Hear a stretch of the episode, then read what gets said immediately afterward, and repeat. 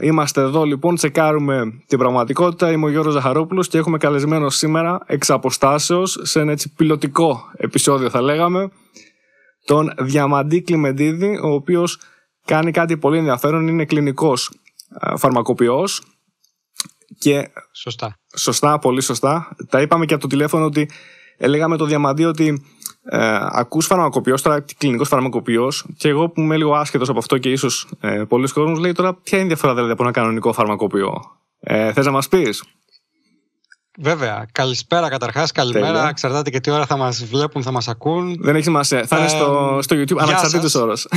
ένα, ένα ουδέτερο, ένας ουδέτερος χαιρετισμός λοιπόν. ναι, ναι. Ε, γεια σου Γιώργο. Γεια σας παιδιά. Γεια σου.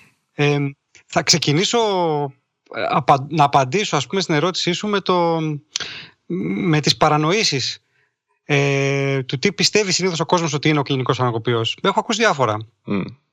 Το πιο ε, ας πούμε συχνό να πω συνηθισμένο είναι κλινικός, άρα δουλεύει σε κλινική. Είναι ο φαρμακοποιός που δουλεύει σε μια κλινική. Τέλεια. δηλαδή αρκεί αυτό ας πούμε έτσι ο προσδιορισμός ο, Τοπικός. ο χωρικός. Ναι, ναι, ναι. ναι, ναι, ναι.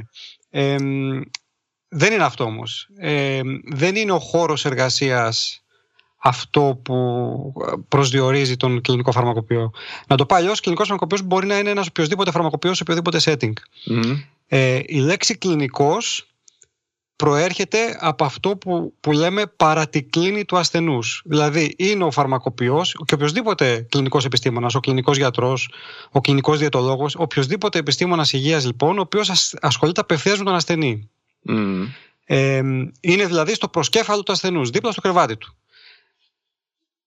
Βέβαια, αυτό παραπέμπει σε νοσοκομιακό περιβάλλον και πράγματι το νοσοκομείο είναι ο φυσικός χώρος του κλινικού φαρμακοποιού. Εκεί εργάζονται περισσότεροι κλινικοί φαρμακοποιοί. Έτσι.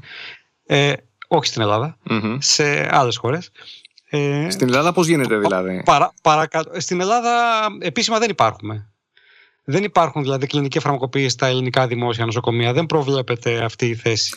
Δηλαδή είναι, κάτι, είναι γιατί είναι κάτι πολύ καινούργιο και ακόμα δεν έχει προβλέψει το σύστημα ή γιατί. Δεν είναι και τόσο καινούριο, είναι 40-50 χρόνια στην Αγγλία. Α, εντάξει. η κλινική φαρμακευτική. ναι, θα, θα, θα, θα, θα καταλάβεις μάλλον στη συνέχεια γιατί. Ε, είναι μια ελληνική παθογένεια, εν Αυτό καταλάβει. Αλλά ε, ειδικά για τους φαρμακοποιούς, λοιπόν, είναι πολύ, μεγάλη, πολύ μεγάλο το, το, το shift στο focus. Έτσι, γιατί ο φαρμακοποιός, mm. όπως είπες και εσύ στο μυαλό μας, είναι ο άνθρωπος πίσω από τον πάγκο που σου δίνει τα φάρμακα. Μπράβο. Ε, και αυτή η αντίληψη, αυτό το perception δεν είναι πολύ μακριά την πραγματικότητα και όσον αφορά τους φαρμακοποιούς. Γιατί οι σπουδές στην Ελλάδα, ειδικά, είναι φαρμακοκεντρικές, δεν είναι ασθενοκεντρικές. Mm. Ο φαρμακοποιός δηλαδή βγαίνει από το πανεπιστήμιο ξέροντας το φάρμακο απ' έξω και ανακατοτά. Mm. Αλλά δεν έχει καθόλου κλινική εκπαίδευση. Να σε ρωτήσω, αυτό είναι παθογένεια, είπες εκτός του συστήματος υγείας και του συστήματος εκπαίδευσης ναι. στα πανεπιστήμια. Ε, όσον αφορά τη φαρμακευτική, οπωσδήποτε. Ναι. Τι, τι θέλω να πω, συγγνώμη και θα, σε, θα σου δώσω αμέσως το ναι, ναι. λόγο. Ε, έχω ακούσει, ακριβώς όπως το είπες και εσύ, ε, από άτομα που έχουν σπουδάσει φαρμακευτική και μετά συνέχισαν και κάνουν και έρευνα στη φαρμακευτική σαν ε, διδακτορική και αργότερα postdoc, ότι ακριβώς όπως το είπες και εσύ, έχει μια τάση το σύστημα εκπαίδευσης τουλάχιστον στη φαρμακευτική να, σε κάνει, να, να, είσαι, να εστιάζεις πάρα πολύ σε ένα συγκεκριμένο τομέα όπως είναι τα φάρμακα, το drug design και διαδικασίε φαρμάκων και ό,τι κινείται γύρω από αυτό, και όχι τόσο πολύ στα υπόλοιπα. Μου είπαν ακόμα και κάτι το οποίο μου έκανε φοβερή εντύπωση, ότι τα εμβόλια λέει δεν είναι κάτι το οποίο το κάνουμε σαν μάθημα, είναι μάθημα επιλογής και αν. Δηλαδή δεν είναι από τα βασικά μέσα στον κορμό, αν θέλεις. Ναι. Ε, έχω αρκετά χρόνια που έχω τελειώσει. Δεν ναι. ξέρω πώς είναι ακριβώς τώρα το, ε, το πρόγραμμα σπουδών στις λεπτομέρειες του. Ναι, ναι, και δεν ε, έχει σημασία. Εντάξει, απλώς πιο πολύ για να ναι. πούμε ότι ε, είναι πολύ, όπως το είπες, γύρω από τα φάρμακα. Αυτό, αν θέλεις να μας. Ναι, ναι. Ε, αυτό που με ενοχλεί εμένα με ενοχλεί. Δηλαδή, εγώ εκεί που εντοπίζω το βασικό πρόβλημα δεν είναι τόσο ότι εστιάζει τα φάρμακα. Φυσικά και θα εστιάζει τα φάρμακα, γιατί δεν υπάρχει άλλος επιστήμονας υγείας που μαθαίνει τόσο καλά τα φάρμακα, έτσι. Αλλά ε, το πρόβλημα είναι ότι δεν μαθαίνει τον ασθενή. Έτσι, δεν έχει ανθρωποκεντρικό χαρακτήρα, δηλαδή εκπαίδευση όπως είναι τώρα, Έχει φαρμακοκεντρικό. Ε, και όσο αυτό είναι αποκλειστικό, είναι, είναι δηλαδή μια αποκλειστική ας πούμε εστίαση εκεί, ε, ουσιαστικά στερεί από το σύστημα υγείας και από την κοινωνία έναν ε, πόρο ο οποίος είναι αναξιοποίητος. Δηλαδή έχεις έναν επιστήμονα ο οποίος έχει εκπαιδευτεί για πέντε χρόνια πάρα πολύ καλά, ε, εξαντλητικά σε κάποια σημεία, λίγο λιγότερο σε άλλα που όμως μπορεί να διορθωθεί, ε, αν όχι με, μετα, με, με, με προπτυχιακές σπουδέ μέχρι να αλλάξει αυτό, οπωσδήποτε με μεταπτυχιακές mm-hmm. στην κλινική φαρμακευτική. Επομένως, μπορεί να τον κάνεις σχεδόν ολοκληρωμένο επιστήμονα υγείας και τον έχεις να σου κάνει, ξέρω εγώ, ε, απλή διαχείριση φαρμάκων. Αυτό είναι waste. Έτσι. Είναι Κατάλαβα. σπατάλη πόρων. Κατάλαβα. Αν, αν ας πούμε, προσπαθώ γιατί ακόμα προσπαθώ να καταλάβω ποια είναι τελικά ο διαχωρισμός κλινικού φαρμακοποιού με απλό φαρμακοποιείο. Οπότε τελικά αυτό το κενό, ας πούμε, έρχεται το κλινικός φαρμακοποιείο να το δώσει, να, να το συμπληρώσει, αν θέλεις, το ανθρωποκεντρικό χαρακτήρα; Θα, θα σε βοηθήσω να καταλάβεις. Mm. Ο κλινικός φαρμακοποιός, τουλάχιστον όπως το αντιλαμβάνομαι εγώ, Μάλλον αυτό που είμαι εγώ είναι ένας φαρμακοποιός. Ε, έχω τελειώσει τη φαρμακευτική στην Αθήνα και έχω κάνει μεταπτυχιακό στην κλινική φαρμακευτική σε ένα πανεπιστήμιο του Ηνωμένου Βασιλείου. Mm. Και, και άλλα πράγματα μετά, αν θες, μιλάμε και αυτά στη συνέχεια. Στο Belfast, αν δεν κάνω ε, λάθος. Στο Belfast. Mm. Ε, εγώ έπρεπε να το διδαχτώ σε μεταπτυχιακό επίπεδο. Στην Αγγλία τα πανεπιστήμια, ακόμα από το προπτυχιακό επίπεδο, γαλουχούν του φαρμακοποιούς να έχουν ε, ε, ασθενοκεντρική ας πούμε φιλοσοφία. Έτσι. Μπορεί να συνεχίσουν και στο μεταπτυχιακό τους μετά, αλλά ήδη βγαίνουν από εκεί έτοιμοι να, να, να φροντίσουν ασθενείς, έτσι, να προσφέρουν αυτό που ονομάζουμε φαρμακευτική φροντίδα. Ο κλινικός φαρμακοποιός, λοιπόν, στην Ελλάδα, για να γίνει κλινικός φαρμακοποιός, θα πρέπει να κάνει μεταπτυχιακό. Αλλά η, η δική μου προσωπική άποψη και φυσικά biased, γιατί ε, μου αρέσει πάρα πολύ το αντικείμενο μου προφανώς. Δεν ε, είμαι βέβαια. απόλυτα ε, αντικειμενικός μιλώντα γι' αυτό. Είναι ότι οποιοδήποτε, όλοι οι φαρμακοποιοί θα έπρεπε να είναι εξορισμού κλινική φαρμακοποιοί. Mm. Ανεξάρτητα που δουλεύουν. Είτε δουλεύεις στο φαρμακείο, είτε δουλεύεις στο νοσοκομείο, είτε δουλεύεις στη βιομηχανία, θα έπρεπε να έχεις οπωσδήποτε μια επαφή με την κλινική φαρμακευτική. Mm. Γιατί στο τέλος τέλος το αντικείμενός σου είναι ο ασθενής, δεν είναι το φάρμακο. Ε, προσπαθείς να κάνεις καλά ανθρώπους. Δεν ε, προσπαθείς απλά να διαχειριστείς ένα υλικό αγαθό, ένα, ένα προϊόν βιομηχανικό Βέβαια. ή ένα. Βέβαια. Έτσι. Οπότε, αν καταλαβαίνω καλά, αυτό που θες να πεις είναι ότι πολύ σωστά εστιάζουμε στο φάρμακο, αυτή είναι η ουσία, αλλά αν αφήσεις τον ασθενή κάποιες φορές τον ξεχνάς λίγο, σαν απλό, σαν κάτι παθητικό, σαν κάτι passive, Σαν απλά ότι είναι, είναι και αυτό εκεί, αλλά δεν θα ασχοληθούμε πολύ με αυτό, τον ασθενή αυτό καθ' αυτό δηλαδή, και τις όποιες δημορφίες έχει ο κάθε άνθρωπος, τότε λες ότι χάνουμε πάρα πολύ, έτσι. Χάνουμε την ουσία πάρα πολύ.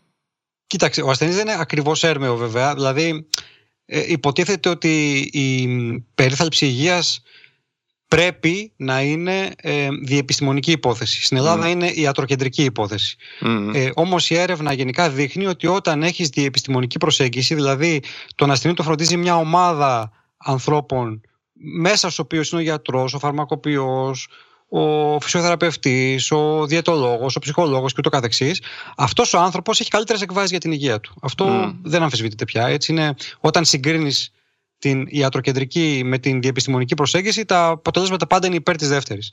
Mm. Ε, Επομένως, ναι, οκ. Okay, οι φαρμακοποιοί στην Ελλάδα δεν συμμετέχουν πολύ στο κομμάτι της διαχείρισης του ασθενούς. Το έχει αναλάβει αυτό ο γιατρός.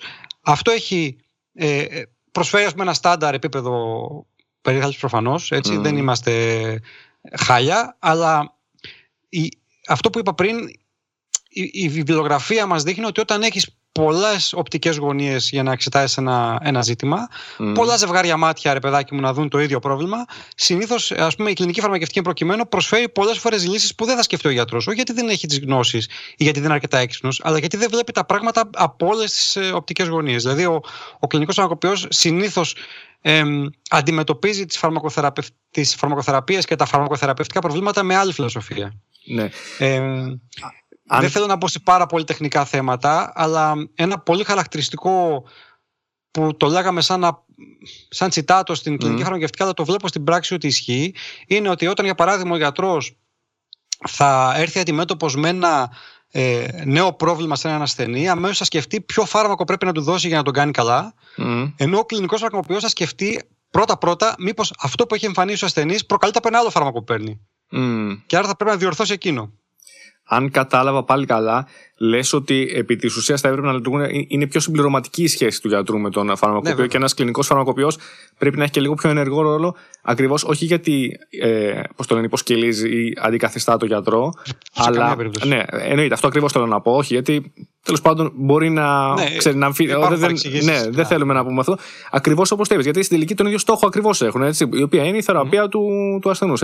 Επομένως, πρέπει να λειτουργούν ε, συμπληρωματικά και να μην φοβόμαστε να δώσουμε και έναν πιο ενεργό ρόλο στον, στον φαρμακοποιό και στο ελληνικό φαρμακοποιό, όπως λες εσύ. Mm-hmm. Όχι ότι θα έχει τον πρώτο λόγο, λόγο ξανά ε, για την θεραπεία, αλλά. Αυτό, Κοίτα, αυτό που κάνει ο κλινικός φαρμακοποιός ακόμα και στις ε, χώρες που έχουν προβλέψει τον ρόλο του και άρα τον έχουν εντάξει ομάδες είναι το fine tuning. Έτσι. Δηλαδή τη λεπτομέρεια της λεπτομέρειας που επειδή ακριβώς αυτό είναι το αντικείμενο του, το ξέρει καλά και ενδεχομένως ο γιατρός δεν το ξέρει.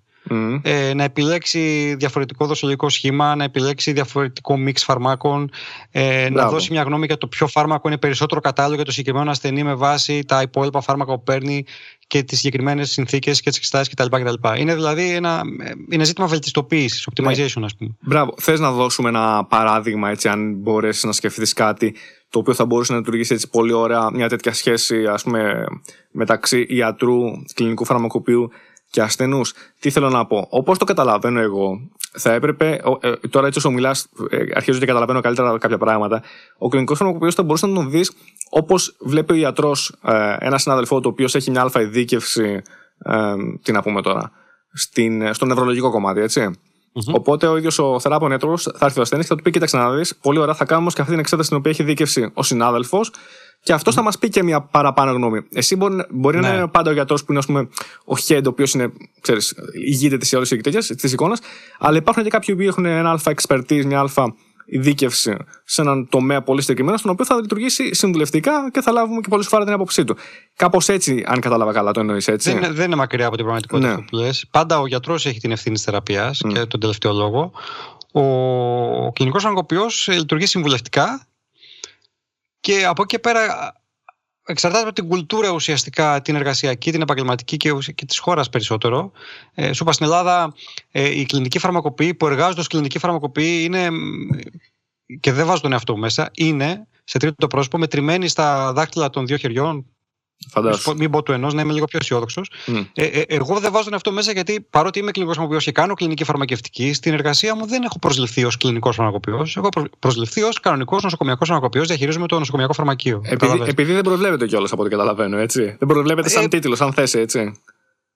Ναι, εντάξει, είμαστε στον ιδιωτικό τομέα βέβαια. Οπότε mm. εκεί όποιος θέλει, αν θέλουν, το φτιάχνουν. Υπάρχουν κλινικοί φαρμακοποιοί στην Ελλάδα σε μεγάλα ιδιωτικά ε, νοσοκομεία που κάνουν κανονικά κλινική φαρμακευτική και πάρα πολύ καλή δουλειά. Ναι. Ε, αλλά είναι λίγοι. Δεν είναι, σκέψω ότι ε, αντίστοιχα νοσοκομεία στην Αγγλία, ας πούμε, μπορεί να έχουν ε, μεγάλα νοσοκομεία πανεπιστημιακά μπορεί να έχουν 100 και 200 φαρμακοποιούς μέσα και τα αντίστοιχα νοσοκομεία στην Ελλάδα μπορεί να έχουν δύο, ας πούμε, ή τρεις και να είναι όλοι σε φαρμακείο. Ναι, ναι, ναι. Δηλαδή αυτή είναι η διαφορά στην τάξη μεγέθους. Ε, Όπως καταλαβαίνω, αυτό που λες που είπες και πριν στην αρχή, ότι πάνε. Ότι goes to waste, ρε παιδί μου, ότι το να ναι. έχεις ένα φαρμακοποιείο και να τον έχεις όλα πίσω τον πάγκο ακόμα και στο νοσοκομείο και απλά να λειτουργεί διεκπαιρεωτικά, είναι σαν να. Θα, θα μπορούσες και να μην τον είχες δηλαδή. Είναι σαν να είναι αυτοματοποιημένο πλήρως και δεν σου δίνει το, ναι. αυτό που έχει να σου δώσει. Αυτό που θέλω να πω είναι ότι. Ναι, αν θες να μου δώσεις ένα παράδειγμα στη δική σου. Στη, ναι, σου το παρότι δεν έχουμε διαδικασίες εδώ, όπως έχουμε ας πούμε, κάνει streamline εμείς στη δική μας δουλειά στην κλινική που εργάζομαι. Έτσι. Εγώ εργάζομαι σε μια ιδιωτική κλινική στη Θεσσαλονίκη, η οποία είναι Έχουμε δηλαδή ψυχιατρικά περιστατικά και γυρια... Ε, ψυχογυριατρικά. Δηλαδή, ένα μεγάλο κομμάτι της, ε, των ασθενών μας είναι ε, ασθενείς με ψυχική νόσο, η οποία είναι και άνω των 65 ετών. Και μεγάλης ηλικίας. Οπότε, Μεγάλης ηλικίας. Οπότε είναι ακριβώ. και ακόμα περισσότερο τα πράγματα. Είναι ακριβώς και σε πιο επικίνδυνες ομάδες, όπως έχουμε δει προσφάτως. Από πάρα πολλούς ε, mm. λόγους. Όχι μόνο λόγω COVID, αλλά και γενικά, γιατί γενικά. μεταβάλλουν διαφορετικά τα φάρμακα, είναι πιο ευπαθείς. Ε, γι' αυτό είναι και ο λόγος που έκανα και ένα δεύτερο μεταπτυχιακό στην κυριατρική πλέον, ώστε να αποκτήσω ακόμα μεγαλύτερη ειδικότητα. Αυτό... Και ήθελα να σου πω εδώ ότι. Ε, ε, σε σύνδεση με αυτό που μου είπες προηγουμένως, ότι πόσο οι γιατροί έχουν ας πούμε, ειδικεύσει και ειδικότητες. Mm. Ε, στην Αγγλία και το χρησιμοποιώ συνέχεια το παράδειγμα γιατί και εκεί τέλειωσα την κλινική φαρμακευτική, mm. εκεί την γνώρισα, ας πούμε. Ε, και, και οι φαρμακοποιοί αποκτούν ειδικότητες. Δηλαδή είσαι κλινικός φαρμακοποιός με ειδίκευση στην ογκολογία ή στην νευρολογία ή στο διαβήτη. Έτσι, και ουσιαστικά πιάνεις και ξεκοκαλίζεις ένα αντικείμενο ε, στο, στο κομμάτι σου, ας πούμε, και το μαθαίνεις πάρα πολύ καλά. Ε, ένα παράδειγμα, ας πούμε, πολλές φορές τυχαίνει ε, ένας ε, ψυχογυριατρικός ασθενής που είναι και μιας ε, αλφα ηλικίας προφανώς να παίρνει πάρα πολλά φάρμακα. Δηλαδή να έχει μια αγωγή με 10-12 φάρμακα. Ε, τα οποία τα λαμβάνει κάθε μέρα. Ε, προφανώς, έτσι, ε, εντάξει αυτό τεκμηριώνεται και βιβλιογραφικά αλλά είναι και κοινή λογική νομίζω ότι όσο αυξάνεται ο αριθμός των φαρμάκων που παίρνει ένας άνθρωπος, μαθηματικά αυξάνεται και η πιθανότητα να εμφανίσει ανεπιθύμητες ενέργειες. Mm. Έτσι είναι. Και Βέβαια. όχι μόνο ε, επειδή παίρνει πολλά φάρμακα, αλλά γιατί κάποια από αυτά μπορεί να αλληλεπιδρούν μεταξύ τους, πολλές φορές με απρόβλεπτο τρόπο και όσο μεγαλώνουμε και σε ηλικία, επειδή αλλάζουν, αλλάζει ο τρόπος που μεταβολίζουν τα φάρμακα στο σηκώτη, είναι, ε, όχι το στο σηκώτη θα μου πεις, αλλά η νεφρική λειτουργία κυρίως εκπίπτει, λέμε. Άρα μένουν περισσότερο τα φάρμακα στο αίμα, άρα μπορεί να μεγενθύνονται ας πούμε, οι ανεπιθύμητε ενέργειες. Mm. Όλα αυτά δημιουργούν μια ανάγκη να γίνεται αυτό το fine tuning που σου λέω. Ναι, ναι. Δηλαδή, πολλές φορές θα πρέπει να τροποποιήσουμε δοσολογίες, να σταματήσουμε φάρμακο, να αντικαταστήσουμε ένα φάρμακο με, φάρμακο με κάποιο άλλο. Ε, ε, πάρα πολλές φορές το έναυσμα για να γίνει αυτό, αυτή η διαδικασία προκύπτει από ένα review που θα κάνω εγώ. Ναι. Όταν λες, συγγνώμη, απλώς για να σε διακόψω, για να είμαι σίγουρος ότι καταλαβαίνω πολύ καλά αυτό που λες. Όταν λες fine tuning, αναφέρεσαι στο πώς μια συγκεκριμένη, συγκεκριμένο φάρμακο, με τι τρόπο και με τι ακριβή δοσολογία θα δοθεί σε ένα πολύ συγκεκριμένο ασθενή; Ναι, ακριβώς. Δηλαδή, μπορεί να χρειαστεί να τροποποιήσουμε τη δόση ε, γιατί ενδεχομένως ένα άλλο φάρμακο που παίρνει επηρεάζει το μεταβολισμό του με τέτοιο τρόπο που αυξάνει τα επίπεδά του. Άρα, αν ο ασθενής μας πάρει δόση η οποία, αν το έπαιρνε μόνο του, θα ήταν OK. Ε, αν το πάρει μαζί με ένα άλλο φάρμακο, αυτή η δόση να γίνεται αυτόματα τοξική. Κατάλαβα. Ε, ή θα πρέπει να επιλέξουμε ένα άλλο φάρμακο στη θέση του φαρμάκου που παίρνει, γιατί το συγκεκριμένο φάρμακο πλέον για την κατάστασή του δεν είναι κατάλληλο. Γιατί μπορεί να είναι ε, να είναι εντός εισαγωγικών κατάλληλο, αλλά στο συγκεκριμένο context, ας πούμε, να μην είναι πια κατάλληλο, να υπάρχει κάτι άλλο που είναι καλύτερο για αυτόν. Κατάλαβα. Οπότε γίνεται ε, ένα, ξαφνικά γίνεται ένα πολυεπίπεδο πρόβλημα με πολλές παραμέτρους, έτσι, η οποία η μία μπορεί να επηρεάσει την άλλη, σωστά; Και, και ακριβώς και στο οποίο να πω εδώ βέβαια ότι δεν είναι μαγεία αυτό, ούτε έχουμε τις απαντήσεις αυτο, αυτόματες. Πολλές mm. φορές δεν υπάρχει ποτέ μία σωστή απάντηση. Mm. Μπορεί να υπάρχουν πολλές σωστές απαντήσεις. Εμείς κοιτάμε κάθε φορά να επιλέξουμε αυτή που έχει το καλύτερο αποτέλεσμα με τις λιγότερες πιθανές ανεπιθύμητες ενέργειες. Αυτό είναι ουσιαστικά όλο το, όλη η στόχευση. Mm. Ε, λέμε συχνά τα, τα πολλά σίγμα. Είναι το σωστό φάρμακο, το σωστό ασθενή, το σωστό χρόνο, στη σωστή δόση για το σωστό χρονικό διάστημα. Ναι.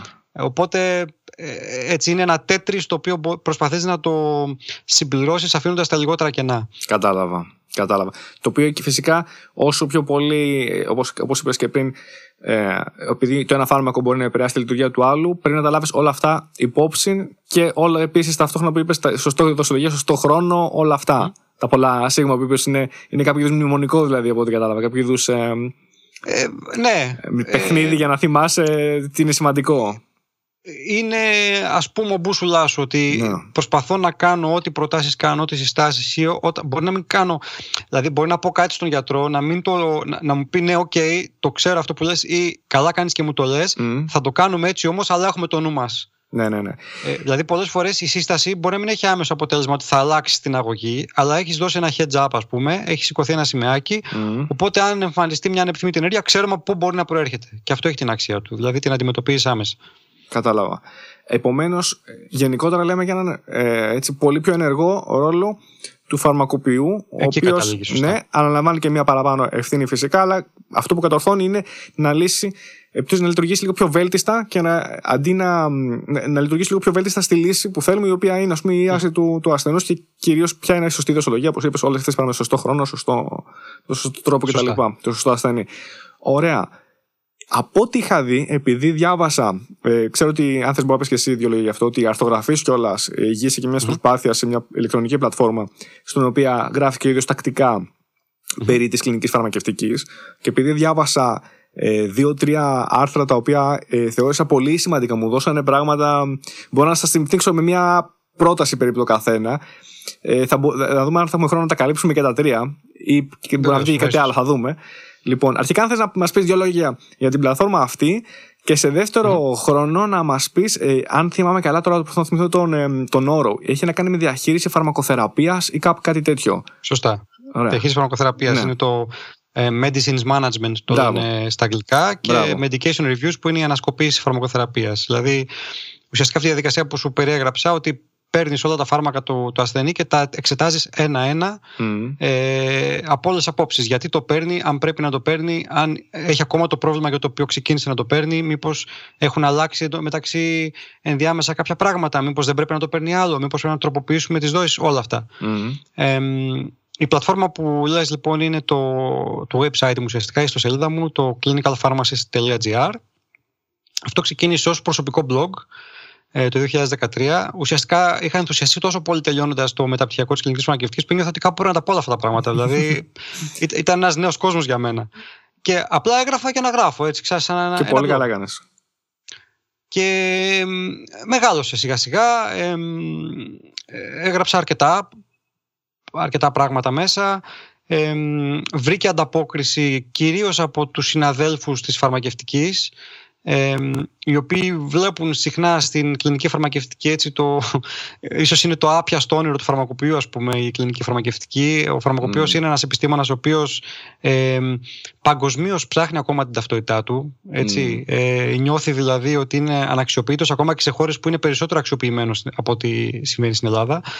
Οπότε βοήθησε όλο αυτό ε, σιγά σιγά βρήκα και συνοδοιπόρους, άλλους φαρμακοποιούς ε, κλινικούς φαρμακοποιούς που εργάζονται στην Αγγλία, ε, γιατροί κατά καιρούς ήρθαν κόλλησαν στην ομάδα, γράψανε κανένα δύο άρθρα. Και έχει μεγαλώσει τώρα από ό,τι έχω δει. Έχει μεγαλώσει αρκετά. Κάποια στιγμή από προσωπικό ενδιαφέρον άρχισα να ασχολούμαι με τα εμβόλια και την παραφιλολογία γύρω από αυτά. Οπότε έγραψα κάποια άρθρα και για τα εμβόλια. Θα το, θα το πιάσουμε και αυτό γιατί είναι πολύ juicy θέμα, ειδικά τώρα λόγω των ημερών. Έχω πολλές απορίες. Ό,τι μπορέσεις να μας λύσει. Θα το πούμε στη, στη συνέχεια στη μετά. Συνέχεια, Απλά να το αναφέρω γιατί.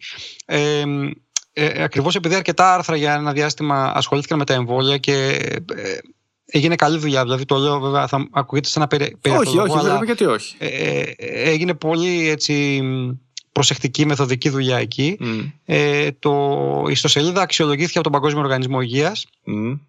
και θεωρήθηκε ότι παρέχει αξιόπιστη και ε, ακριβή ας πούμε έγκυρη πληροφορία για τα εμβόλια οπότε ο WHO την συμπεριέλαβε το site μου σε μια λίστα site από όλο τον κόσμο ενός δικτύου που ονομάζεται Vaccine Safety Net και είναι ας πούμε έτσι ε, μια ηθική επιβράβευση. Ναι, έτσι, έτσι, ότι ό,τι διαβάσεις σου λέει σε αυτό το site για τα εμβόλια ε, θα πρέπει να είσαι σίγουρος ότι είναι. Ε, το έχει δει ο άνθρωπος το Είναι έγκυρο, δεν είναι fake news, παιδιά. Εδώ δεν γράφουμε συνωμοσίες δηλαδή. Γιατί υπάρχει και πολύ, πολύ παραφιλολογία, όχι μόνο σε αυτό το θέμα, σε όλα. Οπότε. Γενικά. Ναι. Ε, και είναι και ωραία πάσα αυτή, πέρα από τα εμβόλια, να πούμε ότι όταν ε, τέλειωσα την κλινική φαρμακευτική και έκανα έτσι ένα reflection, έτσι μια ε, ανασκόπηση ας πούμε της εμπειρίας μου, έτσι μια, ποια είναι η λέξη ελληνική του reflection. Δεν έχει σημασία. Ναι, μια, ένα, όχι διαλογισμό, έτσι μια... Ναι. Κοιτάζω πίσω και βλέπω ρε παιδί μου τι έκανα και, και πού είμαι τώρα, έτσι. Μπράβο. Mm. Ε, αποφάσισα ότι το πιο έτσι, σημαντικό πράγμα που έμαθα δεν είναι ότι έμαθα πέντε πράγματα παραπάνω για την παθολογία ή για τη φυσιολογία ή για, τη, για τις νόσους καθεαυτές, αλλά ότι έμαθα πώς να αναζητώ και να αξιολογώ την επιστημονική έρευνα. Ε, η ιατρική έρευνα παράγεται με ρυθμούς πλέον που είναι αδύνατο για έναν άνθρωπο να την καταναλώσει μόνος του. Δεν, δεν, δεν μπορείς να διαβάσεις όλα αυτά τα πράγματα που δημοσιεύονται. Εδώ είναι αδύνατο και τους ίδιους επιστήμονες. Το λέω και εγώ από προσωπική δεν, δεν, δεν γίνεται. Επομένως, αυτό που ουσιαστικά με καθόρισε πλέον ως ε, κλινικό, έτσι, ως επαγγελματία υγείας είναι ότι δεν μπορώ να τα ξέρω όλα. Ε, ναι. πρέπει να συμφιλειωθώ, να κάνω ειρήνη με το γεγονός ότι ό,τι έμαθα στο πανεπιστήμιο και στο μεταπτυχιακό μετά από δύο-τρία χρόνια από τα μισά δεν θα ισχύουν πια. Μπράβο. Άρα θα πρέπει να έχω φροντίσει να ξέρω πού μπορώ να αναζητώ τη νέα γνώση. Νομίζω το πιο σημαντικό ήταν αυτό, ότι έμαθα να αξιολογώ αυτό που λέμε, να κάνω critical appraisal, να κάνω κριτική αξιολόγηση της επιστημονικής βιβλιογραφίας. Να ξέρω πώς μπορώ να αναζητήσω τη γνώση και πώς μπορώ να την αξιολογήσω. Για να μπορώ να κάνω αυτό που λέμε evidence-based clinical practice, έτσι, δηλαδή κλινική πρακτική βασισμένη σε αποδείξεις. Αυτό είναι το, το ζητούμενο πια. Και για μίλα μας λίγο τώρα για την ε, διαχείριση της φαρμακοθεραπείας που είναι ένα από τα πράγματα ναι. που έχεις γράψει. Αν θες να μας πεις δύο-τρεις ε, λεπτομέρειες παραπάνω πάνω σε αυτό διαχείριση φαρμακοθεραπείας είναι ουσιαστικά ο πυρήνας της δουλειάς στην κλινική φαρμακευτική. Έτσι, είναι ε, αυτό που, που κάνει ο κλινικός φαρμακοποιός όταν τον αφήνουν να δουλέψει ας πούμε, για να κάνει αυτό που ξέρει να κάνει. Είναι η διαδικασία με την οποία κάνεις αυτό που είσαι προηγουμένως, κάνεις μια ενδελεχή ανασκόπηση της λίστας των φαρμάκων που παίρνει ένας ασθενής, ένα-ένα, γιατί τα παίρνει, πότε ξεκίνησε να τα παίρνει, σε ποιες δόσεις, κάνει καλά και τα παίρνει. Ε, Μήπως δεν πρέπει πλέον να παίρνει αυτό το φάρμακο ή πρέπει να διακόψουμε τελείως κάποιο φάρμακο ή πρέπει να το αντικαταστήσουμε με κάποιο άλλο. Τι λέει η έρευνα, τι λένε τα guidelines, όλα αυτά. Το οποίο μπορεί να ακούγεται πολύ trivial. Ε, δηλαδή, συνήθως μου λένε καλά, δεν το κάνει ο γιατρός αυτό. θα, ε, η απάντηση είναι αρνητική τις περισσότερες φορές, όχι γιατί κάποιος είναι κακός γιατρός ή κακός ε, οτιδήποτε. Ε, για διάφορους λόγους. Γιατί δεν υπάρχει χρόνος, γιατί έχουμε συνηθίσει να δουλεύουμε αλλιώς, ε, γιατί έχουμε εμπιστοσύνη στο πώς κυλάνε τα πράγματα, αλλά θα, θα, πιστεύω περισσότεροι άνθρωποι θα βρίσκονταν προεκπλήξεως αν τους, ε, τους έδειχνα πούμε, σε πόσες πολλές περιπτώσεις βρήκα ασθενείς οι οποίοι είχαν αγωγές ξεχασμένες για χρόνια ίδιες. Περνάγανε δεκαετίες και δεν αλλάζαν τα φάρμακα, παρότι είχαν βγει καινούρια φάρμακα καλύτερα, ε, παρότι παλιές πρακτικές είχαν απορριφθεί, καταρριφθεί, ότι είναι βέλτιστες. Ε, περιπτώσεις όπου κάποτε ένας γιατρός άλλαξε το φάρμακο του ασθενούς με ένα άλλο, ε, αλλά ο ασθενής συνέχισε να παίρνει και το προηγούμενο φάρμακο και από εκεί παίρνει ένα φάρμακο για ένα πράγμα, παίρνει δύο ας πούμε, συνέχεια. Το οποίο τελικά μπορεί να είναι και κακό, έτσι. Προφανώς. Ναι. Προφανώς. Ναι. Ε, αχρίαστο ρίσκο χωρίς να έχεις ε, κλινικό όφελος. Ναι, ναι, ναι. Αγωγές που έπρεπε να ξέρω, κρατάνε έξι εβδομάδες και έφτασαν να τα παίρνουν για χρόνια. Δηλαδή, ουσιαστικά περιπτώσεις κακής φαρμακοθεραπείας, κακής ε, αρρύθμιστης, αχρίαστου ρίσκου. Το οποίο γίνεται από ό,τι καταλαβαίνω και με ευθύνη του γιατρού και με ευθύνη του ασθενούς, φυσικά. Έτσι. Αν ο ίδιος ο ασθενή. δεν... θα έλεγα ε, δεν είναι καλή ιδέα να ρίχνεις ευθύνη στον κόσμο. Ε, Με ευθύνη είπα. Δεν, δεν είπα ότι απαραίτητα είναι. Δεν είπα ότι απαραίτητα είναι ναι, ναι, να ρίξεις το φταίξιμο, αλλά όταν γίνεται κάτι, ας πούμε, ό,τι όπω λειτουργώ εγώ, όπως πορεύω στη ζωή μου, έχω εγώ την ευθύνη στις επιλογές μου. Οπότε να γνωρίζουμε ότι κάτι κάνουμε υπεύθυνα, γιατί ξέρεις και η υπευθυνότητα είναι και αυτό λίγο μια δύσκολη διαδικασία. Θέλει και αυτό λίγο. Θέλει εκπαίδευση. Δεν μπορείς να είσαι υποχρεωμένος να τα ξέρεις όλα αυτά, ας πούμε. Δηλαδή, δεν ξέρω αν θυμάσαι ένα ένα πολύ ωραίο και χαρακτηριστικό κλιπάκι από το House MD. Ναι, που για πες αγαπημένη μου σειρά αυτή. Ε, που πάει άλλη και λέει, ξέρω εγώ, Κάνω το, το, το, έχω άσμα, πούμε, δεν περνάει με τίποτα. Κάνω δύο ψεκασμούς την ημέρα από το spray, το inhaler, ναι, ναι, ναι, και δεν ναι. περνάει. Και λέει, πώς μπορείς να μου δείξεις πώς το κάνεις. Και το κάνεις ένα άρωμα, ας πούμε. Ναι. Ε, είναι πάρα πολύ αστείο, αλλά ε, ε, Βάζω στο στοίχημα ότι έχει συμβεί στην πραγματικότητα. Ναι. Γιατί κανείς ποτέ δεν της έδειξε πώς πρέπει να χρησιμοποιεί πούμε, αυτό το φάρμακο. Ναι. Δεν είναι υποχρεωμένος άλλος να ξέρει από πριν. Ξέρεις τι, εγώ, εγώ θεωρώ ότι πρέπει να έχουμε την ευθύνη όλοι μας. Ε, δηλαδή, θα σου πω τι εννοώ. Δεν μπορώ να πω ότι εγώ από τη στιγμή που πήγα στο γιατρό μου τελείωσε. Έκανα το καλύτερο που μπορούσα. Οπότε μετά από εκεί πέρα, ό,τι γίνει, ξέρεις, αφήνομαι. Ναι. Τι, θέλω να πω ότι είμαι και εγώ υπεύθυνος. Γιατί, γιατί μπορεί να πήγα σε έναν γιατρό ο οποίος μπορεί να μην είναι αρκετά καλός. Γιατί μπορεί εγώ να μην ήμουν απόλυτα διαφανής με τον γιατρό μου, να μην τα είπα όλα. Γιατί εγώ μετά μπορεί να μην έκανα, ναι. να μην τήρησα τα, αυτά που μου ζήτησε. Επομένως, θέλω να πω ότι η επιθυνότητα δεν βαρύνει λιγότερο για εμένα τον, ε, το κάθε άτομο. Με την ίδια, γιατί με την ίδια λογική θα μπορούσα... Αυτό το ξέρει ο γιατρός, mm. ότι δεν τα λες όλα. Ναι. Ε, δηλαδή, είναι μέρος της εκπαίδευσης του γιατρού όταν θα μάθει να Every, μιλάει. Everybody στον lies. Αφενός, αφετέρου θα πρέπει να επιμένει να σου κάνει 4.000 ερωτήσεις μέχρι να τα ξεράει όλα, ας πούμε. δηλαδή, ξέρεις, ναι. ε, Κατάλαβα. Ε, ε, αυτό που είπες τώρα μου άρεσε γιατί μου δίνει mm. πάσα να πω και κάτι ακόμα. Mm. Εσύ, ας πούμε, είσαι μιας ηλικίας που έχει αυτό το χαρακτηριστικό που λες τώρα, ότι θες να έχεις ενεργό ρόλο ε, βέβαια, ναι. στη διαχείριση της υγείας σου. Αυτό φέρνει και έννοιες στο τραπέζι όπως αυτοφροντίδα, αυτοθεραπεία, που είναι αυτοφροντίδα περισσότερο, mm. όχι αυτοθεραπεία πάει σε, σε κακά μονοπάτια και mm. δεν είναι πάντα καλή. Αυτοφροντίδα όμως είναι καλή. Mm. Το να έχεις την εικόνα, ε, να έχεις την, ε, την εικόνα, να έχεις έτσι την αίσθηση ότι συμμετέχεις ενεργά και παίρνεις ας πούμε την υγεία στα χέρια σου, συνήθως συσχετίζεται με καλύτερα outcomes, με καλύτερες εκβάσεις. Mm. Και αυτό είναι κάτι που πρέπει να το, ε, να το ενθαρρύνουν οι επαγγελματίες υγείας και να στέκονται δίπλα στον ασθενή που θέλει να το κάνει αυτό, προσφέροντάς του την κατάλληλη βοήθεια. Ε, βέβαια. Κοίταξε, απλώς θέλω να πω ότι ε, από τη στιγμή που ξεκινήσαμε και έχει γίνει μεγάλο buzzword, να του να λέμε με ατομική ευθύνη το ένα, ατομική ευθύνη το άλλο, ατομική yeah. Ναι. ευθύνη. Εντάξει, ναι, ατομική ευθύνη και στην, και στην υγεία σου. Δηλαδή, δεν μπορώ να πω ότι έχω ατομική ευθύνη μόνο όταν, ε, παράδειγμα, τηρώ τα μέτρα τώρα λόγω της πανδημίας, αλλά μετά αφήνομαι και ξανά κομπλέ. Ή έχω ατομική ναι. ευθύνη όταν οδηγώ το αυτοκίνητό μου. Οπότε εκεί έχω την ατομική ευθύνη. Δεν μπορώ να παραβιάσω τα, τον κώδικα οδικής κυκλοφορίας. Ή αν το κάνω. Εντάξει. Ξέρεις, τα έχω προβλήματα. Δεν μπορεί κανείς όμως. Δηλαδή, αν, ε, ε, εκτός και αν μιλάμε για τα πολύ ρε παιδί μου χτυπητά πράγματα, έτσι, εντάξει, τώρα άμα έχεις αυτοκαταστροφική ας πούμε, συμπεριφορά, οκ, okay, έχεις ευθύνη για, την, για το αν θα πάθεις μια χοντρή ζημιά ας πούμε, σχέση με την mm. υγεία σου. Αλλά για πολύ ψηλά γράμματα τώρα, εντάξει, δεν θα δεν κατηγορήσω ε, τον ασθενή. Θα σου πω διαμαντή. Θεωρώ ότι επειδή εξελισσόμαστε σαν κοινωνία και σαν άνθρωποι και καλός ή κακός ε, υπάρχει βομβαρδισμός πληροφοριών και πρέπει να είσαι συνεχώς, ε, να το πω έτσι, στην τζίτα και συνεχώς να φιλτράρεις πράγματα ε, πρέπει να είμαστε και εκεί ε, ενημερωμένοι όσο καλύτερα μπορούμε όσον αφορά τον εαυτό μας τουλάχιστον. Δεν λέω να διαβάζεις ναι. και να, να παίρνει ο καθένας επιστημονικά papers και να τα διαβάζει. Αλλά όσον αφορά τον εαυτό του, θεωρώ ότι πρέπει να έχει ένα λίγο, λίγο πιο ενεργό ρόλο όσο εξελισσόμαστε στην κοινωνία. Όπως έχεις πιο ενεργό ρόλο στη διατροφή σου που μπορεί να μην είχες παλιά, όπως έχεις πιο ενεργό ρόλο. Ξέρεις, Ξέρεις ποια είναι η διαφορά εδώ, ότι εσύ σκέφτεσαι σαν υγιής τώρα, δεν σκέφτεσαι σαν ασθενής. Οπότε ε, στην ασθένεια και ειδικά στη χρόνια νόσο αλλάζει και ο τρόπος που βλέπεις τα πράγματα, μπαίνουν, επιστρέφονται και άλλοι παράγοντες, οπότε γι' αυτό σου λέω ότι ο ασθενής όταν πηγαίνει στο γιατρό είναι ε, εκ των πραγμάτων στην αδύναμη θέση. Δηλαδή η σχέση γιατρού-ασθενούς είναι άνηση. Ε, γι' αυτό και η σύγχρονη ας πούμε έτσι θεωρία θέλει το γιατρό, μάλλον του λέει, τον, τον, τον, του ζητάει να, πέφτει, να κατεβαίνει στο επίπεδο του ασθενούς, να μην στέκεται από τον άμβο να ξέρεις να κηρύττει, ας πούμε, και ο άλλος καημένος να κάθεται στην γωνίτσα κουδουριασμένο και να ναι, λέει ναι. απλά κάνε αυτό, κάνε εκείνο, κάνε τ' άλλο. Ε, θέλει συμμετοχή. Ακόμα mm. όσο και να την προσπαθήσει όμως, όσο και να την προσπαθήσεις, εξορισμού άλλος θα είναι φοβισμένος γιατί αυτός είναι στην αδύναμη θέση. Αυτός έχει ανάγκη. Γενικά είναι περίπλοκο το πράγμα και γι' αυτό λέω ότι όσο περισσότερα ζευγάρια μάτια και όσο περισσότερα μυαλά δουλεύουν για το καλό ενός ανθρώπου, καλύτερα θα πάνε τα πράγματα, πιστεύω. Τέλεια. Αρκεί να τηρούνται, ας πούμε, να, να τηρείται ένα στάνταρ προφανώς και επαγγελματικής ε, κρίσης και επαγγελματικής ευθύνης.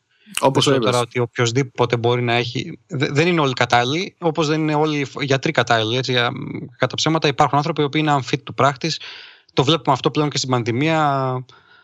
Εντάξει, έχουμε τα μάτια μας πολλά. Ναι. Θέλω να, να σχολιάσουμε κάτι το οποίο μου έκανε φοβερή εντύπωση διαβάζοντας ένα από τα άρθρα σου. Ε, Και είχε να κάνει με το. Το, το αναφέραμε και λίγο πριν έτσι ε, συνοπτικά. Περί δοσολογίας, περί αντιβιογράμματος, αν το λέω σωστά, αν το τονισε σωστά, για το αντιβιόγραμμα τέλος πάντων. Όταν, δηλαδή, ε, όταν εντοπίζεις, για την αντιβίωση μιλάω και όταν κάνει το αντιβιόγραμμα μετά, όταν εντοπίζεις δηλαδή έναν ασθενή, να δώσω ένα παράδειγμα, ε, μια αλφελική, ας πούμε, ότι είναι 50 χρονών, άνδρας με κάποια συγκεκριμένα χαρακτηριστικά. Τα α, τάδε κιλά, τάδε χαρακτηριστικά, τάδε ιστορικό. Όλα αυτά παίζουν ρόλο, ε, από ό,τι κατάλαβα από το άρθρο σου, όλα αυτά τα χαρακτηριστικά. Συν του τι τον έχει προσλάβει, δηλαδή τι είδους ε, ε, έχει προκαλέσει την ασθένεια, τι είδους μικροοργανισμός. Ναι, ναι. αντιγόνο λέγεται, δεν, δεν ξέρω αν το λέω σωστά. Όχι, Όχι. Ε, το, το μικρόβιο ουσιαστικά. Το μικρόβιο, ωραία. Το είναι άλλο πράγμα. Ωραία, ωραία. Το μικρόβιο, ό,τι και αν είναι, είτε είναι ιός, είτε είναι βακτήριο, είτε είναι οτιδήποτε. Mm-hmm. Ε, και μετά το τι αντιβιωτικό θα χρησιμοποιούσε σε αυτό. Ε, συγγνώμη, όχι ο ιός, γιατί στο αντιβιωτικό δεν, δεν πάει ιός, οπότε μιλάμε ε, για. Βέβαια, θα σου πω.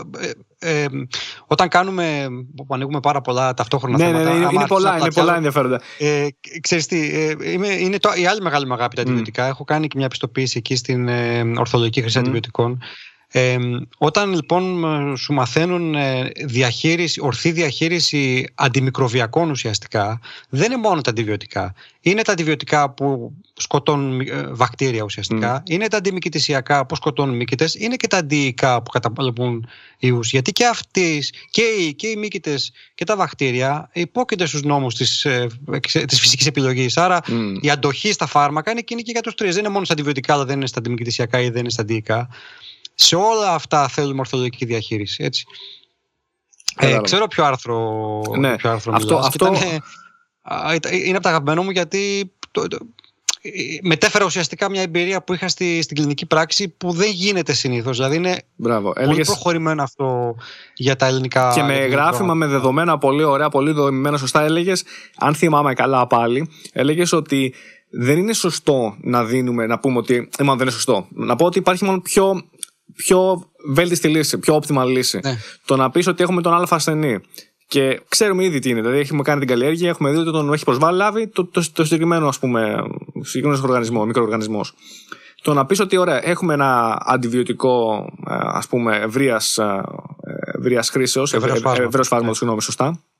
Αλλά αφού εμείς ξέρουμε ήδη ποιο είναι αυτό και ξέρουμε τα χαρακτηριστικά του ανθρώπου, και αντί να δώσουμε μια γενική, το συγκεκριμένο αντιβιωτικό που θα το δίνεις έτσι, ας πούμε, λίγο πιο γενικά και μια, με μια γενικευμένη διδοσολογία, η οποία μπορεί να μην. Ε, μπορείς να κάνεις εξατομίκευση. Εξατομίκευση και τελικά από ό,τι θυμάμαι κατέληξες στο ότι τελικά μπορείς να μειώσεις τη δοσολογία και να έχεις πάλι τα ίδια αποτελέσματα και με το να μειώσεις τη δοσολογία καταφέρνει. Ή και καλύτερο αποτέλεσμα. Ή και καλύτερο ναι. αποτέλεσμα. Γιατί υπάρχει το minimum, ε, ένα threshold που έλεγε, ένα minimum ε, μια μήνυμη δοσολογία η οποία ούτως ή άλλως υπερκαλύπτει αυτό που θες να πετύχεις. Ναι. Εντάξει, αυτό είναι λίγο προχωρημένο βέβαια. Mm. Θα πρέπει να εξηγήσουμε κάποιες έννοιες εδώ. Έχει να κάνει με το πώς λειτουργούν κάποια αντιβιωτικά. Mm. Κάποια αντιβιωτικά, α, ο μηχανισμός δράσης τους έχει να κάνει με τη συγκέντρωσή τους. Δηλαδή, όσο υψηλότερη συγκέντρωση έχω επιτυγχάνω στο πλάσμα, τόσο περισσότερα μικρόβια θα σκοτώσω. Mm. Και υπάρχουν αντιβιωτικά τα οποία ε, των οποίων η ικανότητα να σκοτώνουν μικροοργανισμούς ή να αναστέλνουν την ανάπτυξή τους δεν έχει να κάνει με τα επίπεδα τόσο που θα πετύχουν στο αίμα, τα μέγιστα επίπεδα, αλλά με τον χρόνο ε, για τον οποίο τα επίπεδα αυτά που θα πιάσουν στο αίμα είναι πάνω από μια ελάχιστη τιμή. Mm. Οπότε εκεί μπορείς να παίξεις όχι μόνο με την δοσολογία, μπορείς να παίξεις και με τον τρόπο χορήγησης. Εμείς, ας πούμε, είχαμε επιλέξει ε, ένα συγκεκριμένο αντιβιωτικό το οποίο το δώσαμε με αργή έγχυση έως και 6 ωρών, δηλαδή mm. στάγδιν. Έτσι, επί 6 ώρες σταγόνες. Ε, ενδοφλέβια, αν θυμάμαι καλά. Ενδοφλέβια. Ναι. Ήταν, ε, ναι, ήταν δύσκολο το μικρόβιο, δεν mm. μπορούσαμε να το καλύψουμε με, από τους στόματο αντιβίωση. Mm. Ε, και ουσιαστικά πετύχαμε καλύτερη κάλυψη με αυτόν τον τρόπο. Ε, ε χορηγώντας συνολικά 10 δόσεις λιγότερες αντιβίωσης. Δηλαδή εκθέσαμε τον ασθενή σε μικρότερη ποσότητα φαρμάκου αλλά πετύχαμε καλύτερη κάλυψη. Το οποίο είναι φοβε... αυτό το micromanagement ουσιαστικά. Μπράβο, το οποίο είναι φοβερό γιατί αν το κάναμε αυτό. Σε... Εντάξει, ένα ασθενή θα πει ένας και τι έγινε, ρε παιδιά. Δηλαδή, γλιτώσατε, ας πούμε, δύο κουταλιές φάρμακο και, και κάτι έγινε. Ναι, αλλά σκέψτε το. Καλάκια, δεν ήταν λίγο. Ε, όχι, όχι. Ε, εκεί, θέλω, εκεί θέλω να καταλήξω. Στο ότι θα πει κάποιος ότι ρε παιδιά μου, εντάξει, είναι μικρή ποσότητα για, για έναν ασθενή. Σκέψου χίλιους ασθενείς, σκέψου ένα εκατομμύριο ασθενείς. Ναι. Σκέψου πόσο πολύ γλιτώνεις. Είναι θέμα τοξικότητας, είναι θέμα έκθεσης. είναι θέμα όλα αυτά. Αντοχής, όλα αυτά. Είναι, είναι, είναι όλα αυτά. Μπράβο. Και είναι και θέμα θεραπευτικό. Έτσι. Mm. Αν θυμάμαι καλά, γιατί είναι αρκετά χρόνια που έγραψα το συγκεκριμένο άρθρο, mm. ε, οι πιθανότητες να καλύψουμε τον ασθενή με την στάνταρ δοσολογία ήταν 80% και με την ε, τροποποιημένη ήταν 100%. Μπράβο, ακριβώς. Ακριβώς. Είναι, είναι όχι μόνο το κόστος, όπως το είπες πολύ σωστά, είναι και το όφελος που κερδίζεις, το οποίο είναι, είναι, δηλαδή είσαι διπλά κερδισμένος με το να κάνεις την εξατομικευμένη ε, θεραπεία, mm. ας πούμε έτσι. Πολύ ωραίο αυτό, πολύ ιδιαίτερο. Είναι, ήταν πραγματικά δηλαδή ένα mm. από τα ε, από τις περιπτώσεις που βοηθάει αυτού του είδους συνεργασία ε, έναν, ε, μεταξύ γιατρού και φαρμακοποιού. Μα πιστεύω ότι αυτό το παράδειγμα, να το πω case study να το πω, ε, μας δείχνει πόσο σημαντικό είναι αυτό. Ο, ο λόγος που κάνουμε την όλη συζήτηση περί κλινικού φαρμακοποιού και mm. περί εξατομικευμένης θεραπείας, όπω είπε πριν και το fine tuning, φαντάζομαι το συμπεριλαμβάνει και αυτό, έτσι. Ναι, ναι. Ήταν απλά ένα extreme παράδειγμα fine ναι. tuning. Αυτό ήταν ε, προγραμματισμός ξέρω εγώ, αυτοκινήτου ναι. σε μεγάλο επίπεδο. Κατάλαβα. Εντάξει, αλλά, αλλά πολύ μας δείχνει όμως πόσο σημαντικό ακριβώς είναι και τι ακριβώς ας πούμε impact μπορεί να έχει Για να πάμε σε ένα ακόμα έτσι που θα ήθελα να ρωτήσω έτσι λίγο πιο ε, σχετικό με, τα, με το τώρα ε, και με τα εμβόλια ε, αν έχεις κάποια ας πούμε, γνώση πάνω στα εμβόλια. Ακούμε τώρα, ας πούμε, τώρα έτσι, λόγω κορονοϊού και λόγω, λόγω COVID και λόγω πανδημίας έχουν, έχουν βγει τα, τα νέα εμβόλια από διάφορες εταιρείες. Ε, όλοι ενθουσιασμένοι γιατί ώρα λέμε επιτέλους βλέπουμε φως στην άκρη του τούνελ. Πολύ όμορφα. Ειλικρινά θα σου μιλήσω, ε, δεν έχω ιδέα ποια είναι η διαφορά τους. Δηλαδή, έχω ακούσει εμβόλια από την ε, Pfizer, από την AstraZeneca, από τη Moderna. Υπάρχει και το, από τη Ρωσία το, το Sputnik. Φοβερό marketing οι Ρώσοι ξεπεράσανε και τους Αμερικανούς. Πώς δεν το ονομάσανε Rambo 3, ξέρω εγώ. λοιπόν, ε, λοιπόν, Sputnik ήταν, να θυμίσω, ήταν το. Είναι δορυ, όχι δορυφόρος, ήταν, ναι, δορυφόρος ήταν. ήταν το πρώτο, ήταν, ε. το πρώτο, ο πρώτος δορυφόρος. Το, πρώτο που βγήκε σε τροχιά, ναι, μπράβο. Ναι, ναι. Λοιπόν. Ε, και είμαστε τώρα εμείς σε μια κατάσταση, και ακόμα και σήμερα εγώ διάβασα στις στις ε, ειδήσεις ότι δεν επαρκούν οι δόσει στην Ευρώπη και υπάρχει πρόβλημα ναι. κτλ. κτλ. Πώς να μας πει. δεν είναι, Μωρέ. Όλος ο πλανήτης περιμένει τώρα να καλυφθεί. Πώ. Ναι. Εντάξει. Ε, αν θέλεις, αν έχεις μια ιδέα έτσι να μας κατατοπίσεις λίγο, μπορείς να μας πεις, υπάρχουν ουσιαστικές διαφορές μεταξύ όλων αυτών των εμβολίων ή απλά μιλάμε για το ίδιο πράγμα τελικά; Όχι, υπάρχουν. Mm. Ε, έτσι αδρά, έτσι λίγο χονδρικά να πούμε κάποια πράγματα ε, για, το, για τα εμβόλια γενικώ. Mm. Ε, τα εμβόλια είναι...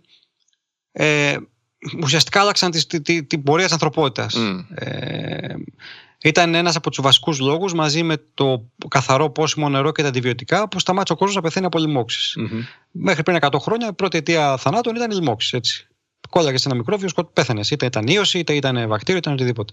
Ε, πλέον, με την εξαίρεση της πανδημίας, τώρα που εντάξει, ζούμε κάτι που δεν θα ξαναζήσουμε πιθανότητα, ε, τη σήμερα ημέρα ή την εποχή της, της σημερινή δεν πεθαίνει. Οι, οι, οι περισσότεροι άνθρωποι πεθαίνουν από χρόνια νοσήματα του γύρατος και της φθοράς. Mm. Δεν πεθαίνουν από ξύε λοιμώξεις. Mm.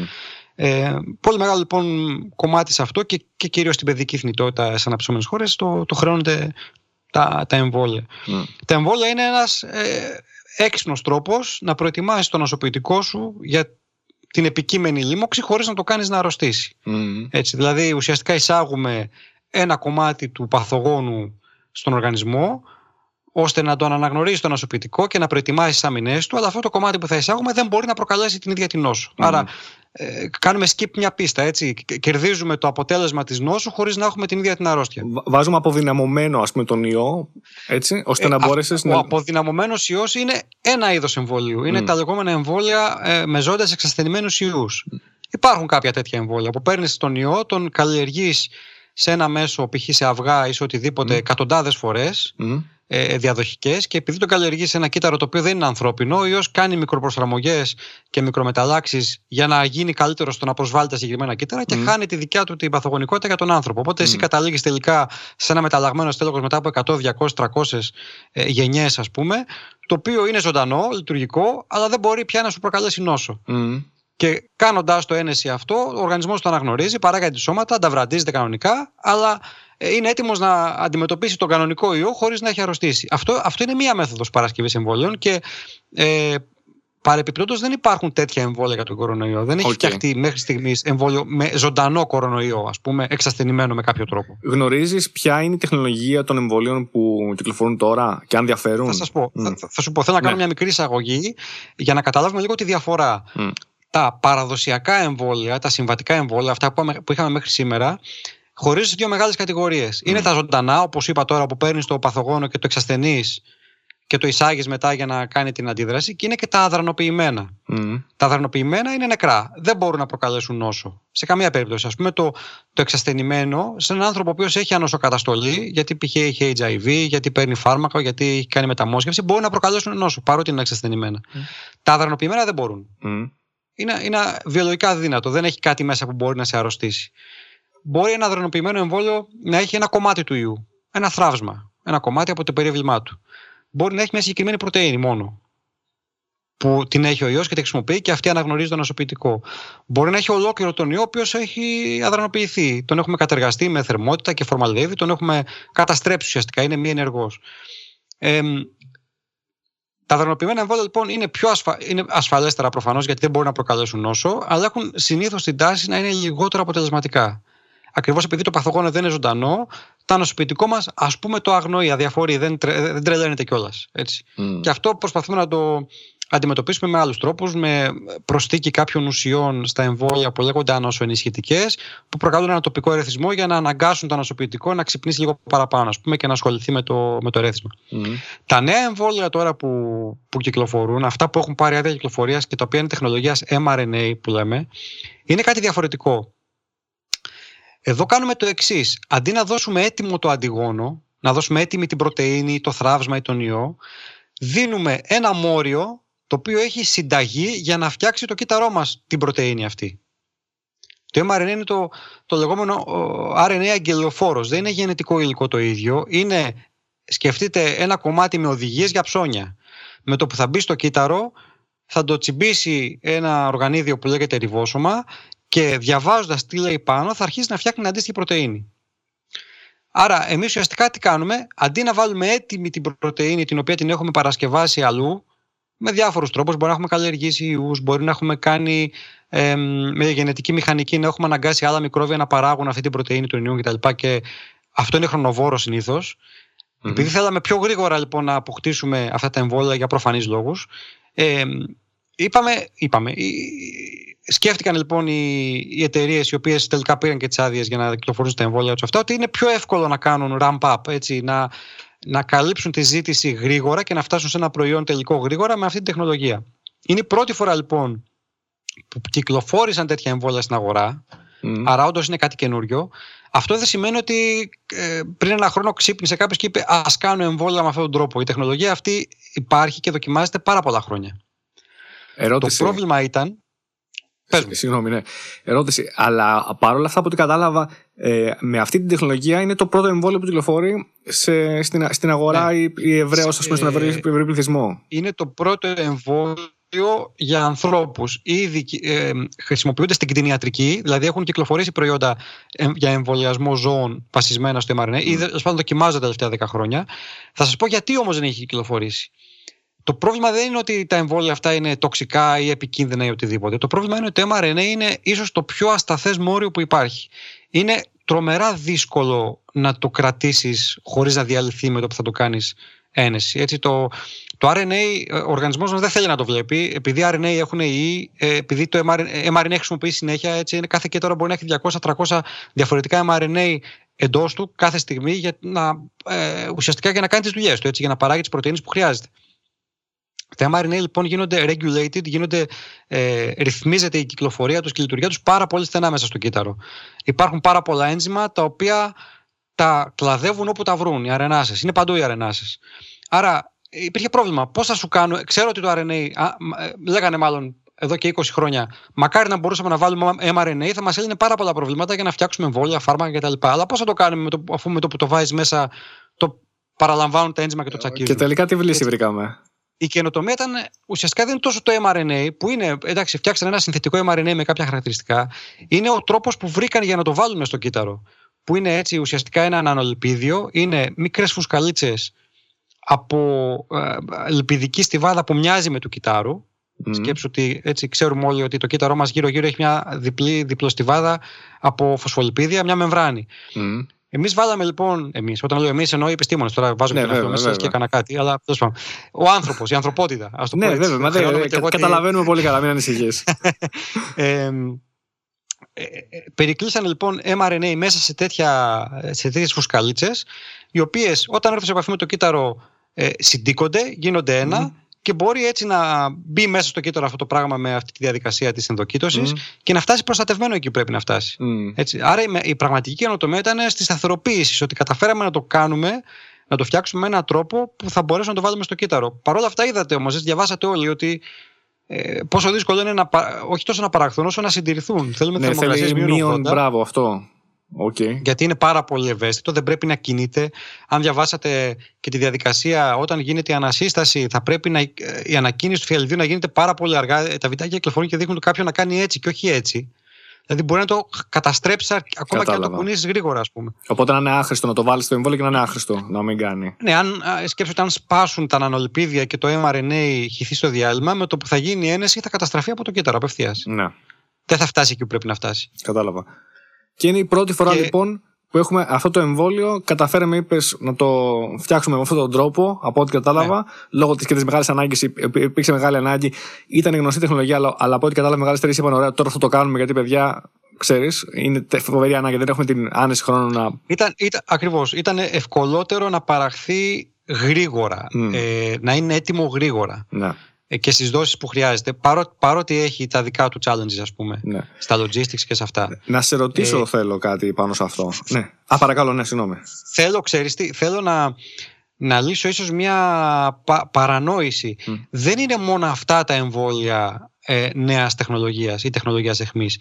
Και τα επόμενα που έρχονται, δηλαδή της Οξφόρδης, το Sputnik, της Johnson που περιμένουμε και αυτό να πάρει έγκριση κτλ. Και αυτά είναι τεχνολογίας εχμής, δεν είναι συμβατικά εμβόλια. Απλά αυτά χρησιμοποιούν διαφορετική προσέγγιση. Αυτά χρησιμοποιούν έναν αδενοϊό άσχετο, έναν ιό δηλαδή ο οποίος είναι άκακος για τον άνθρωπο, τον οποίο τον έχουν πάρει στο εργαστήριο, τον άνοιξαν, του κόψαν το DNA και βάλανε μέσα στο DNA του το κομματάκι του κορονοϊού που κωδικοποιεί για να φτιάξει τη συγκεκριμένη πρωτεΐνη.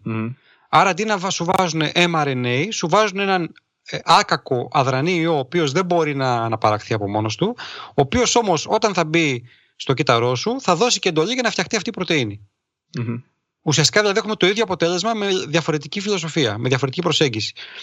Το πλεονέκτημα αυτής της ε, προσέγγισης είναι ότι τα εμβόλια αυτά δεν έχουν τις απαιτήσεις τις τρομερές ε, τη συντήρηση στους μείον 80 κτλ. Είναι δηλαδή okay. εμβόλια που μπορούν να διακινηθούν ευκολότερα και συνήθως είναι και φτηνότερα. Το μειονέκτημα είναι ότι επειδή χρησιμοποιούν έναν ιό ε, σαν όχημα, γι' αυτό και λέγονται viral vectors, έτσι, είναι mm. η φορέα τα εμβόλια αυτά, το ανοσοποιητικό μας φτιάχνει και αντισώματα για αυτό τον ιό. Ναι. Δεν φτιάχνει αντισώματα μόνο για την πρωτενη που θα φτιάξει. Άρα υπάρχει πάντα ο κίνδυνος να αδρανοποιηθεί αυτός ο ιός πριν προλάβει να κάνει τη δουλειά του από το ίδιο μας το νοσοποιητικό. Αυτό όμως έχει και να αυτό κάνει. αναμένεται να έχουν και χαμηλότερη έτσι, αποτελεσματικότητα. Μπράβο, σε αυτό, σύγκριση με αυτό έχει να κάνει ότι όμως, αν κάνεις αυτό το εμβόλιο, από ό,τι κατάλαβα, είναι, είναι λίγο λιγότερο πιθανό να αποκτήσεις αντισώματα στον ιό. Σωστά; Ε, ή θα αποκτήσεις, ε, ή θα αποκτήσεις λιγότερα ή όχι τόσο ξέρω εγώ, εξειδικευμένα δεν ξέρουμε ακόμα πώς συγκρίνονται δεν είναι Mm. εύκολο να κάνεις συγκρίσεις Μμ. Σε γενικές γραμμές τα εμβόλια οικού φορέα φαίνεται ότι έχουν χαμηλότερη αποτελεσματικότητα ή ελαφρώς χαμηλότερη αποτελεσματικότητα από τα mRNA χωρίς αυτό να σημαίνει ότι δεν είναι σε αυτή τη φάση χρήσιμα Μμ. ουσιαστικά οτιδήποτε έχει αποτελεσματικότητα πάνω από 50% αυτή τη στιγμή είναι καλοδεχούμενο Ναι, ναι, ναι. στη φάση που βρισκόμαστε Ναι. Να σε ρωτήσω. Να σε ρωτήσω τώρα κάτι έτσι που είναι. μια- να κάνω λίγο το δικηγόρο του διαβόλου. Λοιπόν, γιατί και εγώ, αν και προφανώς είμαι πολύ.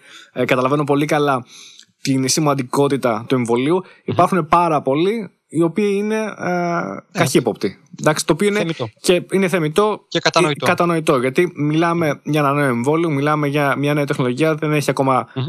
Ξέρεις, τεσταριστεί στον ευρύ πληθυσμό για να δούμε και Ναι. τι πιθανές παρενέργειες έχει. Τι θα έλεγε σε αυτούς οι οποίοι είναι λίγο πιο σκεπτικιστές, όχι ότι είναι αρνητές, έτσι, σε καμία περίπτωση, Ναι, αλλά ναι, λίγο ναι, πιο καταλαβαίνω τι λες. επιφυλακτικοί. Τύπου έρχονται διαμάδια και σου λένε: Ωραία, προφανώς Ε, θέλουμε να το κάνουμε, αλλά ε, ξέρεις, υπάρχουν, υπάρχουν, υπάρχουν φόβοι, υπάρχουν περιορισμοί, υπάρχει κάτι που να φοβόμαστε. Ε, Κοίταξε, αυτό που ε, συνήθως καλούμε να κάνω, γιατί λαμβάνω πάρα πολλά μηνύματα και λόγω της αρθρογραφίας. Δηλαδή, κάποιος θα διαβάσει ένα άρθρο και θα μου στείλει ένα email, ας πούμε, Μμ. για να με ρωτήσει κάτι παραπάνω. Ε, Συνήθως έχουμε κάποιες παρεξηγήσεις. Δηλαδή, κυκλοφορεί, ας πούμε, ε, ευρέως η αντίληψη ότι, κοίταξε, οι κλινικές δοκιμές πρέπει να κρατάνε 10 χρόνια. Και πώς γίνεται ενώ κρατάνε, δεν κράτησε αυτή η κλινική δοκιμή 10 χρόνια και μόλις ένα χρόνο είμαστε σίγουροι ότι το εμβόλιο είναι ασφαλές. Μμ. Ε, αυτό είναι μια παρανόηση υπό την έννοια ότι η διάρκεια των κλινικών δοκιμών δεν είναι αυτός σκοπός. Δηλαδή δεν είναι πουθενά γραμμένο ότι πρέπει να κρατάνε 10 χρόνια οι δοκιμές. Ε, στην πραγματικότητα, από τα 10 χρόνια, τα 7-8 είναι φύρα, ας πούμε. Είναι χρόνος που περιμένουν οι ερευνητές, ξέρω εγώ, να βγει ένα grant, ας πούμε. Στα ξέρει και καλύτερα σαν Μμ, μετά Βέβαια, ναι, ναι, βέβαια. ε, οι γραφειοκρατικές διαδικασίες, ε, ξέρω εγώ, η τάδε επιτροπή συνεδριάζει μια φορά το εξάμεινο, ας πούμε. Ε, μετά θα ζητήσουν μια αλλαγή στο πρωτόκολλο, θα περάσει άλλος ένας χρόνος κτλ. Μετά μέχρι να κάνουμε recruit τους εθελοντές, οι οποίοι εθελοντές για μια.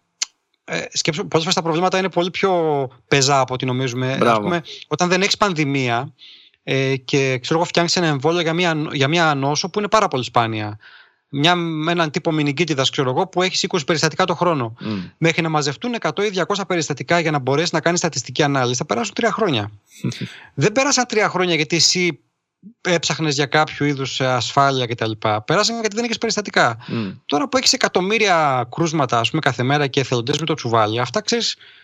Δεν υπάρχουν αυτοί, α- αυτοί οι περιορισμοί. Δεν Μμ. υπάρχουν περιορισμοί χρηματοδότησης. Έπεσαν δισεκατομμύρια. α, Έβρεξε λεφτά ας Μπράβο, πούμε, για τα μπράβο. εμβόλια. Ε, δεν υπάρχουν γραφειοκρατικοί περιορισμοί. Όλα αυτά. Λυθήκαν άρθηκαν. Οπότε αμέσως. Όλος αυτός ο χρόνος. Ε, ουσιαστικά δηλαδή ο ένας χρόνος που μεσολάβησε ήταν ο καθαρός χρόνος. Μπράβο. Ήταν ο, ο χρόνος ανάπτυξης και ο χρόνος που δεν. Ο χρόνος ανάπτυξης ήταν. ελά, Δεν ξέρω αν διάβασες εκείνο το άρθρο του New York Times που έλεγε ότι. Δηλαδή εκεί είχαν ανατριχιάσει, ας πούμε. Δεν το διάβασα, για τη όχι. Moderna, την, την εταιρεία που έκανε το άλλο εμβόλιο. Η το, οποία το είναι mRNA. της DARPA. Αυτό είναι. τέλος πάντων, Ναι. Λοιπόν, επειδή τυχαίνει Ε, και δουλεύω και εγώ σε αντίστοιχα projects. Λοιπόν, μπράβο. Ε, ε, Παρασκευή βράδυ έκανε release ο Κινέζος το γονιδίωμα του ιού. Μμ. Δηλαδή ανέβηκε το, η γενετική ακολουθία του ιού ας πούμε στο ίντερνετ Ναι. Παρασκευή βράδυ. Κυριακή απόγευμα είχαν έτοιμο το εμβόλιο. Έλα. Α, Όχι, αυτό δεν το διάβασα. Έλα, ρε. εσύ. Δηλαδή, ναι, δηλαδή ούτε, στα, ούτε στα έργα, ας πούμε. Ε, ναι. το πράγμα, έτσι. Επειδή είχαν έτοιμη την, την πλα- Οι άνθρωποι δηλαδή δεν είναι ότι ξαφνικά ξύπνησαν και είπαν θα κάνουμε ένα εμβόλιο. Είχαν Μμ. έτοιμη την πλατφόρμα. Δουλεύαν σε αυτό χρόνια. Και ουσιαστικά είπαν ότι ευκαιρία να δοκιμάσουμε τα εργαλεία μας, ας πούμε. Μμ. Το εμβόλιο που τελικά πήρε έγκριση, γιατί από το, δι- δι- σε δύο μέρες το σχεδιάσαν και ένα χρόνο το δοκιμάζανε. Μμ. Το εμβόλιο Αυτό μου που πήρε θυμίζει λίγο- έγκριση τελικά- Μου θυμίζει λίγο Robert Ήταν Downey, Robert Downey Jr. που έλεγε Εσύ πότε έγινες ειδικό στο να πήρες master σε αυτό, στο engineering το ένα τ' άλλο. Χθες το βράδυ. ναι. Κάπως έτσι. δηλαδή, εν, εν, κυριολεκτικά μέσα σε δύο νύχτες. Το σχεδίασαν, αλλά παρότι το είχαν έτοιμο και το, το εντυπωσιακό είναι ότι το εμβόλιο που τελικά πήρε έγκριση δεν ήταν κάποιο που βγήκε μετά από 4-5-6 προσπάθειες. Ήταν το, το πρώτο, Το πρώτο. μόριο που σχεδιάσαν, ας πούμε. Ναι. Αλλά δεν μπορούσες να το βγάλεις στην αγορά. Έκαναν δοκιμές φάσης 1, δοκιμές φάσης 2, δοκιμές φάσης 3, έφτασαν 30-40 χιλιάδες ανθρώπους. Αυτό που θα να γίνει κατανοητό λοιπόν είναι ότι δεν γίνανε εκπτώσεις στο καθαρό κομμάτι των δοκιμών. Και το καθαρό κομμάτι έρευνας και διαδικασίας. Επιταχύνθηκε. Ε, ναι. Φυσικά και θα γίνουν κάποιες, κάποιοι συμβιβασμοί. Έτσι, γιατί δεν mm. έχεις την πολυτέλεια. Πεθαίνουν άνθρωποι δηλαδή κάθε μέρα πάρα πολύ. Mm. Γίνανε κάποιοι συμβιβασμοί, γι' αυτό δεν δόθηκαν όμως και απευθείας κανονικές άδειες. Δόθηκαν ε, άδειες σε έκτακτη ανάγκης στην ε, Αμερική, δόθηκαν ε, άδειες υπό όρους έγκρισης στην Ευρώπη, που σημαίνει ότι αυτό έχει γεννά άλλες υποχρεώσεις. Η εταιρεία πρέπει συνέχεια να παρέχει δεδομένα κτλ. κτλ. Άρα, mm. το πρώτο πράγμα για να επανέλθω στην ερώτηση που κάνω είναι συνήθως να ξεκαθαρίσω ότι, ότι μιλάμε για το ίδιο πράγμα, έτσι, mm. ότι δεν φοβάσαι τα λάθος πράγματα. Εγώ δεν μπορώ να σου πω γιατί φοβάσαι. Ναι. Είναι, είναι φυσιολογικό να φοβάσαι. Εγώ μπορώ να. ούτε θα προσπαθήσω να σε πείσω. Mm. Ξέρεις, ε, ε, όχι, δεν πρέπει να φοβάσαι. Τελεία, πήγαινε κάτω. Αυτό που θα κάνω εγώ είναι να από την πλευρά μου και από το μικρό βήμα που μου δίνεται και με τις ελάχιστες ελαχιστότητες δυνατότητές μου mm. να προσπαθήσω να σου δώσω τα δεδομένα. Mm. Τα πραγματικά δεδομένα όμως, όχι το θόρυβο. Κατάλαβες; Κατάλαβα. Οπότε, ναι, το φοβάσαι, το καταλαβαίνω. Και εγώ το έκανα το εμβόλιο την Τρίτη. Ε, Ω υγειονομικός έχω προτεραιότητα, πούμε, παρότι είμαι νέος σχετικά. Mm. Ε, ένα ψηλό άγχος το είχα. Βέβαια, το άγχος μου το κέρδισε ο ενθουσιασμός μου. Δηλαδή, ένιωθα πολύ Μετά. μεγάλο ενθουσιασμό που λιγότερο από ένα χρόνο μετά την έναρξη της πανδημίας ήμουνα σε θέση να κάνω στην Ελλαδίτσα ας πούμε, ένα εμβόλιο το οποίο είναι στην αιχμή της τεχνολογίας. Είναι σημαντικό, πολύ σημαντικό. Νομίζω ότι μετά από χρόνια αυτό θα γραφτεί. Έτσι, θα είναι πολύ σημαντική ιστορική στιγμή. Θα το λες στα εγγόνια σου και θα σου λένε τι λες ε, τώρα, μας δουλεύεις. Γενικά όλη αυτή η κατάσταση θα γίνει βιβλία και ναι. ταινίες και, και θα δούμε. Μακάρι, μακάρι να μην υπάρξουν ξανά αντίστοιχες καταστάσεις, πανδημίες. Η αλήθεια είναι ότι συνήθως ε, είναι το κλασικό που κάπου διάβαζε είναι ότι είναι μία ή με δύο φορές στον αιώνα μπορεί να υπάρξει μια πανδημία, κάτι τέτοιο. Ε, ε, μία ανά 30 χρόνια έχει τη δυναμική να κάνει πανδημία, αλλά τέτοια, mm. τέτοιο μεγέθους πανδημία όχι. Δηλαδή, τέτοιο μεγέθους πανδημία ήταν το 1918, ας πούμε. Ναι. Τελευταία φορά. Ήταν πριν 100 χρόνια. Μπράβο, ακριβώς. Οι άλλες πανδημίες που έγιναν κατά τη διάρκεια του περασμένου αιώνα, ας πούμε, ήταν μικρότερου μεγέθους. Ναι, ναι, ναι.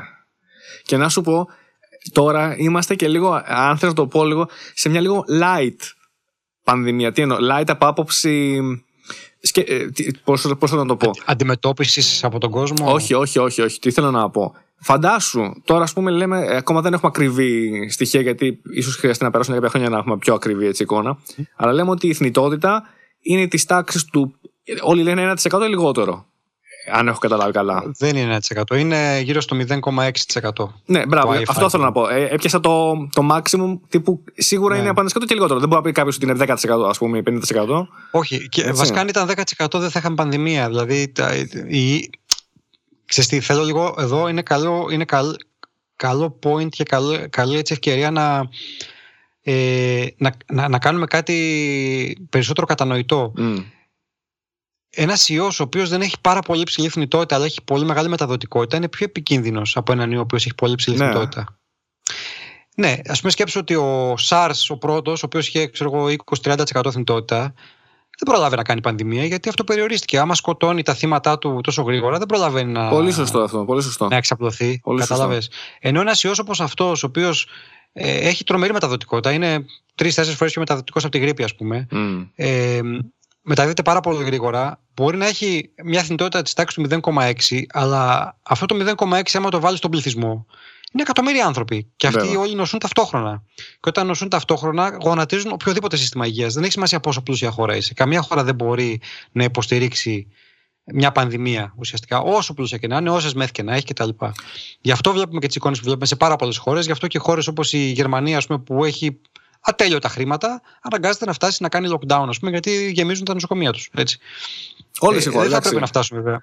Όλες οι χώρες, όλες οι χώρες. Αλλά είναι πολύ σημαντικό αυτό που είπες. Δεν το είχα σκεφτεί. Ότι λες ότι ένας ιός, ο οποίος. Γιατί εγώ το είπα light με την έννοια ότι φαντάσου ότι θα γινόταν αν είχε θνητότητα 20-30% ή αν δεν έκανε διακρίσεις. Γιατί τώρα ε, λέμε θνητότητα. Αλλά... θα είχαν πεθάνει 500.000 άνθρωποι σε όλο τον κόσμο και θα έχει τελειώσει. Και θα έχει τελειώσει, λες το η ιστορία.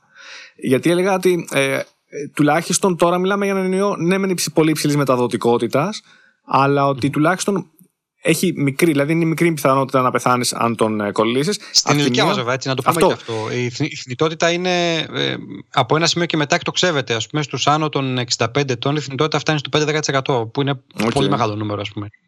Okay, αυτό ήθελα να πω, ότι, αυτό ήθελα να πω ότι, ότι δεν προσβάλλει, ότι είναι και λιγότερο επικίνδυνο για μικρότερες ηλικίες, για αν δεν έχεις άλλα υποκείμενα νοσήματα κτλ. Ότι είσαι ναι. τουλάχιστον υπό αυτή την έννοια. Ότι είναι λιγότερο πιθανό, φυσικά δεν σημαίνει ότι είναι, δεν θα σε προσβάλλει. Είναι, είναι μηδέν. Όχι, θα σε προσβάλλει, θα σε προσβάλλει. Εννοείς ότι δεν είναι, ποτέ, ε, δεν είναι απίθανο να πεθάνεις ναι. κιόλα αυτό. Έτσι. Ακόμα και αν ναι, είσαι μικρέ ηλικίε. Είναι αδύνατο. Ναι. Ότι αν το αφήσεις, ας πούμε, να, αν θα νοσήσουν όλοι οι άνθρωποι στην Ελλάδα, θα πεθάνουν αρκετοί. Ναι. Γιατί τα έχουν νοσήσει όλοι, κατάλαβες. Δηλαδή, mm. Ε, το ότι είναι κάτι απίθανο ή έχει μικρή πιθανότητα δεν σημαίνει ότι συμβαίνει κιόλας. Mm. Ναι, αλλά από κάτι εξαρτάται. Έτσι, δηλαδή, ε, τώρα μπορεί να μην ναι, γνωρίζουμε ναι, ακριβώς. Σίγουρα. Ναι, από κάτι εξαρτάται. Δεν μπορεί να είναι λοτάρια τελείως. Τίποτε. Ε, μην ε, Όχι. ε, υποτιμάς την τυχεότητα. Ναι. ναι. η τυχεότητα ειδικά στην ιατρική είναι μάλλον ε, βασική και ε, μια από τις αγαπημένες μου εκφράσεις είναι ότι η ιατρική δεν είναι τίποτα άλλο παρά η διαχείριση της αβεβαιότητας ας πούμε. Ε, ναι, και εγώ το σκέφτομαι πολύ συχνά αυτό. Δηλαδή, για ποιο λόγο άλλοι άνθρωποι με τα ίδια χαρακτηριστικά ας πούμε, το περνάνε στο πόδι και. Αυτό άλλοι είναι που. Θεωρείς ότι δεν υπάρχει εξήγηση; Ξέρω, ή... ναι. Θε, δεν, θεωρείς... δεν, δεν, Μπορεί και να τη μάθουμε ποτέ. Μπορεί να μην βρούμε mm. ποτέ το, το λόγο που συμβαίνει αυτό. Ναι. Ε, καλά, τελείως η δική μου αίσθηση, χωρίς να έχω ε, λέω, καμία μηδενική ιδέα περί του θέματος. Απλώς η δική μου η τελείως, πώς να το πω, διαισθητική αίσθηση, αν θέλεις, mm. είναι ότι ε, αυτοί που νοσούν πιο βαριά ή όποιε διαφορέ υπάρχουν, υπάρχει κάτι, κάποια εξήγηση. Τύπου υπάρχουν κάποια κοινά πιθανότητα χαρακτηριστικά, που απλά ακόμα εμείς δεν τα έχουμε ανακαλύψει. Ότι μην είναι να τα ανακαλύψουμε Ξέρουμε τα επόμενα χρόνια.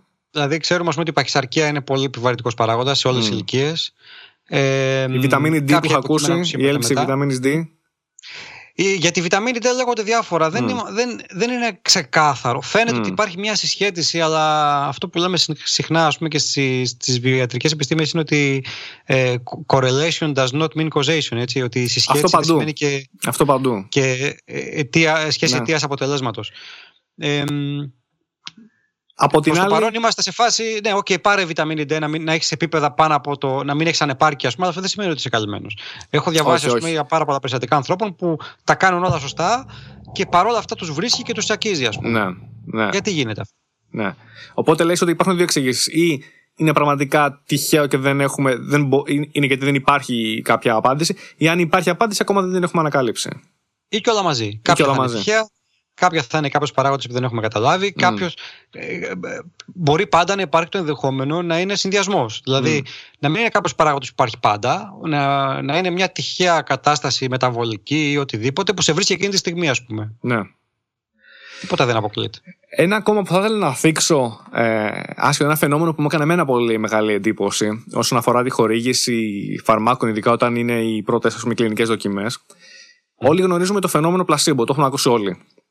Πλασίμπο, αν θες να το πεις και εσύ με, με δύο λόγια, ε, να με διορθώσει εμένα μάλλον, να κάνω κάποιο λάθος, είναι όταν ε, χορηγείς σε κάποιον ε, ένα φάρμακο, αλλά του λες μάλλον ότι χορηγείς ένα φάρμακο, mm-hmm. ο ασθενής νομίζει ότι παίρνει αυτό το φάρμακο, τελικά όμως δεν παίρνει, μπορεί να παίρνει κάτι το οποίο είναι ζάχαρη ή οτιδήποτε, ζάχαρη, άσχετο, ναι. ναι ο ίδιος να νιώθει καλύτερα, να νιώθει ότι πω πώ να πήρε το φάρμακο και ξαφνικά να, έχει, να καλυτρεύεται πολύ τα, τα ναι. συμπτώματά του ή να τελείως οδηγείται στην ίαση. Αυτό είναι το placebo effect, το οποίο από ό,τι έχω καταλάβει, από ό,τι έχω δει και από τα λίγα που έχω διαβάσει, είναι, είναι κάτι το οποίο ισχύει, δεν είναι κάτι το οποίο απλά το έχουμε ναι, δει σε λίγες περιπτώσεις. Υπάρχει όμως αντίστοιχα και κάτι που δεν είναι πολύ γνωστό, το nocebo effect. Το κακό το αδερφάκι. Ναι, Μπράβο. Θες να μας πεις δύο λόγια, γιατί το είδα εγώ που λες, ε, το έψαξα λίγο και μου έκανε φοβερή εντύπωση. Αν θες να μας το ναι. πεις έτσι με δύο λόγια. Το νοσίμπο είναι το, το ο κακός αδερφός έτσι, του πλασίμπο, είναι το αντίθετο φαινόμενο στο οποίο σε μια κλινική δοκιμή, ας πούμε, για παράδειγμα, που θα δώσουμε στους μισούς το φάρμακο και στους άλλους μισούς θα δώσουμε μια αδρανή ουσία, ένα χάπι που δεν έχει τίποτα μέσα, έχει μόνο το περίβλημα για παράδειγμα, ε, αλλά κανείς δεν ξέρει τι παίρνει. Αυτό είναι βασική αρχή στις δοκιμές φαρμάκων. Ούτε ο γιατρός ξέρει τι σου δίνει, ούτε εσύ ξέρεις τι παίρνεις. Ακριβώς για να μην τροποποιήσεις συνήθειές ή οτιδήποτε. Ε, αν πεις ότι το πλασίμπο λοιπόν είναι η βελτίωση που θα δεις χωρίς να έχεις πάρει φάρμακο, ε, το νοσίμπο είναι ε, το αντίθετο. Θα δεις ανεπιθύμητες ενέργειες που θα μπορούσε να σου έχει κάνει ένα φάρμακο, θα δεις ναι, ναυτία, ναι, ναι. ξέρω εγώ, διάρκεια, οτιδήποτε, χωρίς να έχεις πάρει το φάρμακο. Μπράβο. Το οποίο είναι τρομερό έτσι. Και το οποίο νοσήμπο εμφανίζεται πάντα. Δηλαδή, όποιος κάτσει και διαβάσει μια οποιαδήποτε κλινική δοκιμή ενός οποιοδήποτε φαρμάκου ever, πάντα στο σκέλος του πλασίμπο θα έχει ανεπιθύμητες ενέργειες. Πάντα. Ναι. Δεν υπάρχει κλινική δοκιμή όπου το σκέλος του πλασίμπο έχει μηδέν ανεπτυμή της ενέργειας. Δεν είναι φοβερό αυτό. Και μάλιστα είναι αυτό που διάβαζα είναι ότι οι άλλοι δεν λένε ψέματα. Δεν είναι ότι νομίζουν ότι έχουν. Έχουν όντως. Αν σου λένε ότι πονάνε, όχι, όχι, ακριβώς, πραγματικά ακριβώς, πονάνε. Χωρίς να έχουν πάρει ναι. το φάρμακο. Το οποίο είναι φοβερό. Το πώς δηλαδή το ίδιο το μυαλό μας παίζει. Όχι παιχνίδια. Δεν ξέρω τι, τι συμβαίνει. Γιατί ναι. πάλι δεν είμαι ειδικός. Αλλά... Δεν, κοίταξε, ε, ε, ε, αυτά τα φαινόμενα έχουν γραφτεί βιβλία ολόκληρα mm. για αυτά. Έτσι. Δεν είναι απόλυτο. Δηλαδή, πώς το αντιλαμβάνομαι κι εγώ, ένα ποσοστό από αυτούς τους ανθρώπους ε, που θα εμφανίσουν ως σύμπο, γιατί σκέψω ότι οι κλινικές δοκιμές γίνονται σε χιλιάδες ανθρώπους. Έτσι. Mm. Ε, τυχαία κάποιοι άνθρωποι θα πάθουν κάτι, ρε παιδί μου, καλύτερα για τις δοκιμές. Μπορεί να πάθουν κάποια ίωση στο ενδιάμεσο. Δηλαδή, απλά ε, είναι η ίδια πιθανότητα να, να, να, να σε προσβάλλει, ας πούμε, είτε παίρνεις το, πλασί, το πλασίμπο, είτε παίρνεις την πραγματική ουσία. Mm. Εγώ θα το βλέπω σε ένα παιχνίδι της τυχαιότητα όλο αυτό. Δηλαδή είναι αυτή η τυχαία διακύμανση και όταν την αφαιρέσεις και από τα δύο σκέλη, ας πούμε, και από αυτούς πήραν το φάρμακο και από αυτούς πήραν το πλασίμπο, τότε θα δεις ποιο είναι το πραγματικό effect. Ναι. Έτσι, δηλαδή, σκέφ, σκέψου ότι το placebo effect επηρεάζει και αυτούς που παίρνουν το ίδιο το φάρμακο. Δεν αφαιρείται γιατί κάτι παίρνουν, δεν ξέρουν τι παίρνουν. Ναι. Άρα ένα ποσοστό βελτίωσης θα είναι στο πλασίμπο και το υπόλοιπο θα είναι το φάρμακο. Άρα αφαιρώ το πλασίμπο που βρήκα στο πραγματικό πλασίμπο για να βρω τελικά τι έκανε το φάρμακο. Έτσι. Ναι. Δεν έχει να κάνει από ό,τι καταλαβαίνω. Νομίζω ότι ο λόγος που υπήρχε το νοσίμπο, παράδειγμα ότι ε, παίρνω εγώ ένα φάρμακο και μου δημιουργεί πονοκέφαλο, έτσι. Ενώ τελικά δεν μου έχει δώσει τίποτα, μου έχει δώσει νερό, ας πούμε. Ε, γίνεται, αν κατάλαβα καλά, τουλάχιστον σε κάποια από τα πειράματα που είχα δει, γιατί οι ίδιοι ασθενείς μιλούσαν μεταξύ τους, αυτοί που είχαν πάρει το φάρμακο, όντως τους είχε προκαλέσει πονοκέφαλο. Και, και άλλοι είχαν την προδιάθεση. Και άλλοι είχαν, οι άλλοι με το που του έλεγε άλλος ότι εμένα το φάρμακο μου δημιουργήσει πονοκέφαλο, με το άλλο ήταν πολύ πιο πιθανό να πει Α, ναι, και εμένα. Και, και να όντως ε, να δημιουργούσε. Αυτό είναι μια εξήγηση. Α, από την άλλη όμως, ξέρεις, ε, όλοι έχουμε διαβάσει χαρτάκια ας πούμε, από ένα φάρμακο και σχεδόν σε όλα τα φάρμακα οι πιθανές εμπιθύνσει της ενέργειας είναι ναυτία, έμετο. Ναι, ναι, ναι, ναι. Οπότε παίρνεις κάτι έστω και υποσυνείδητα το δημιουργήσει τον εαυτό σου ενδεχομένως. Ή μπορεί να, το, να έπαθες ένα πονοκέφαλο για χίλιου λόγου, ρε παιδί μου. Δεν παθαίνεις πονοκέφαλο μόνο να πάρεις κάτι. Σωστό. Μπορεί να είναι και πάσχετο τελείως λόγο. Απλώς θέλω να πω ότι έχω την εντύπωση, πάλι αυτή είναι η δική μου αίσθηση, ότι το, το σωματικό είναι το ένα πράγμα, αλλά το να το απομονώνεις είναι λάθος με την έννοια ότι υπάρχει το, το ψυχικό μα, το ψυχοσωματικό δηλαδή που λέμε. Δηλαδή ότι ναι. και μόνο η ιδέα. Ναι, τελικά θα κληρωθεί σωματικά, αλλά ξεκινάει από αλλού, ξεκινάει από το μυαλό. Δηλαδή, μόνο και μόνο εγώ, αν βάλω στο το μυαλό μου ότι θα πρέπει σε 10 χρόνια να αρχίσω να πονάω στο δάχτυλο, έχω με κάποιο τρόπο ναι. τη μαγική δύναμη να αρχίσω να πονάω στο δάχτυλο. Ναι, ναι, ναι. Υποβάλλεις, ας πούμε, τον εαυτό Α, ναι, αυτή υποβάλλω τον εαυτό μου. Το οποίο είναι πολύ περίεργο. Ένα ποσοστό. Αν όντως συμβαίνει. Ένα να ισχύει αυτό. Ναι, ας πούμε, στα πλαίσια του, του νοσήμπου. Mm. Έλεγες, ε, για να το συνδέσω λίγο και με ένα άλλο άρθρο που έχει γράψει, περί πόνου και το πόσο υποκειμενικός είναι ο πόνος.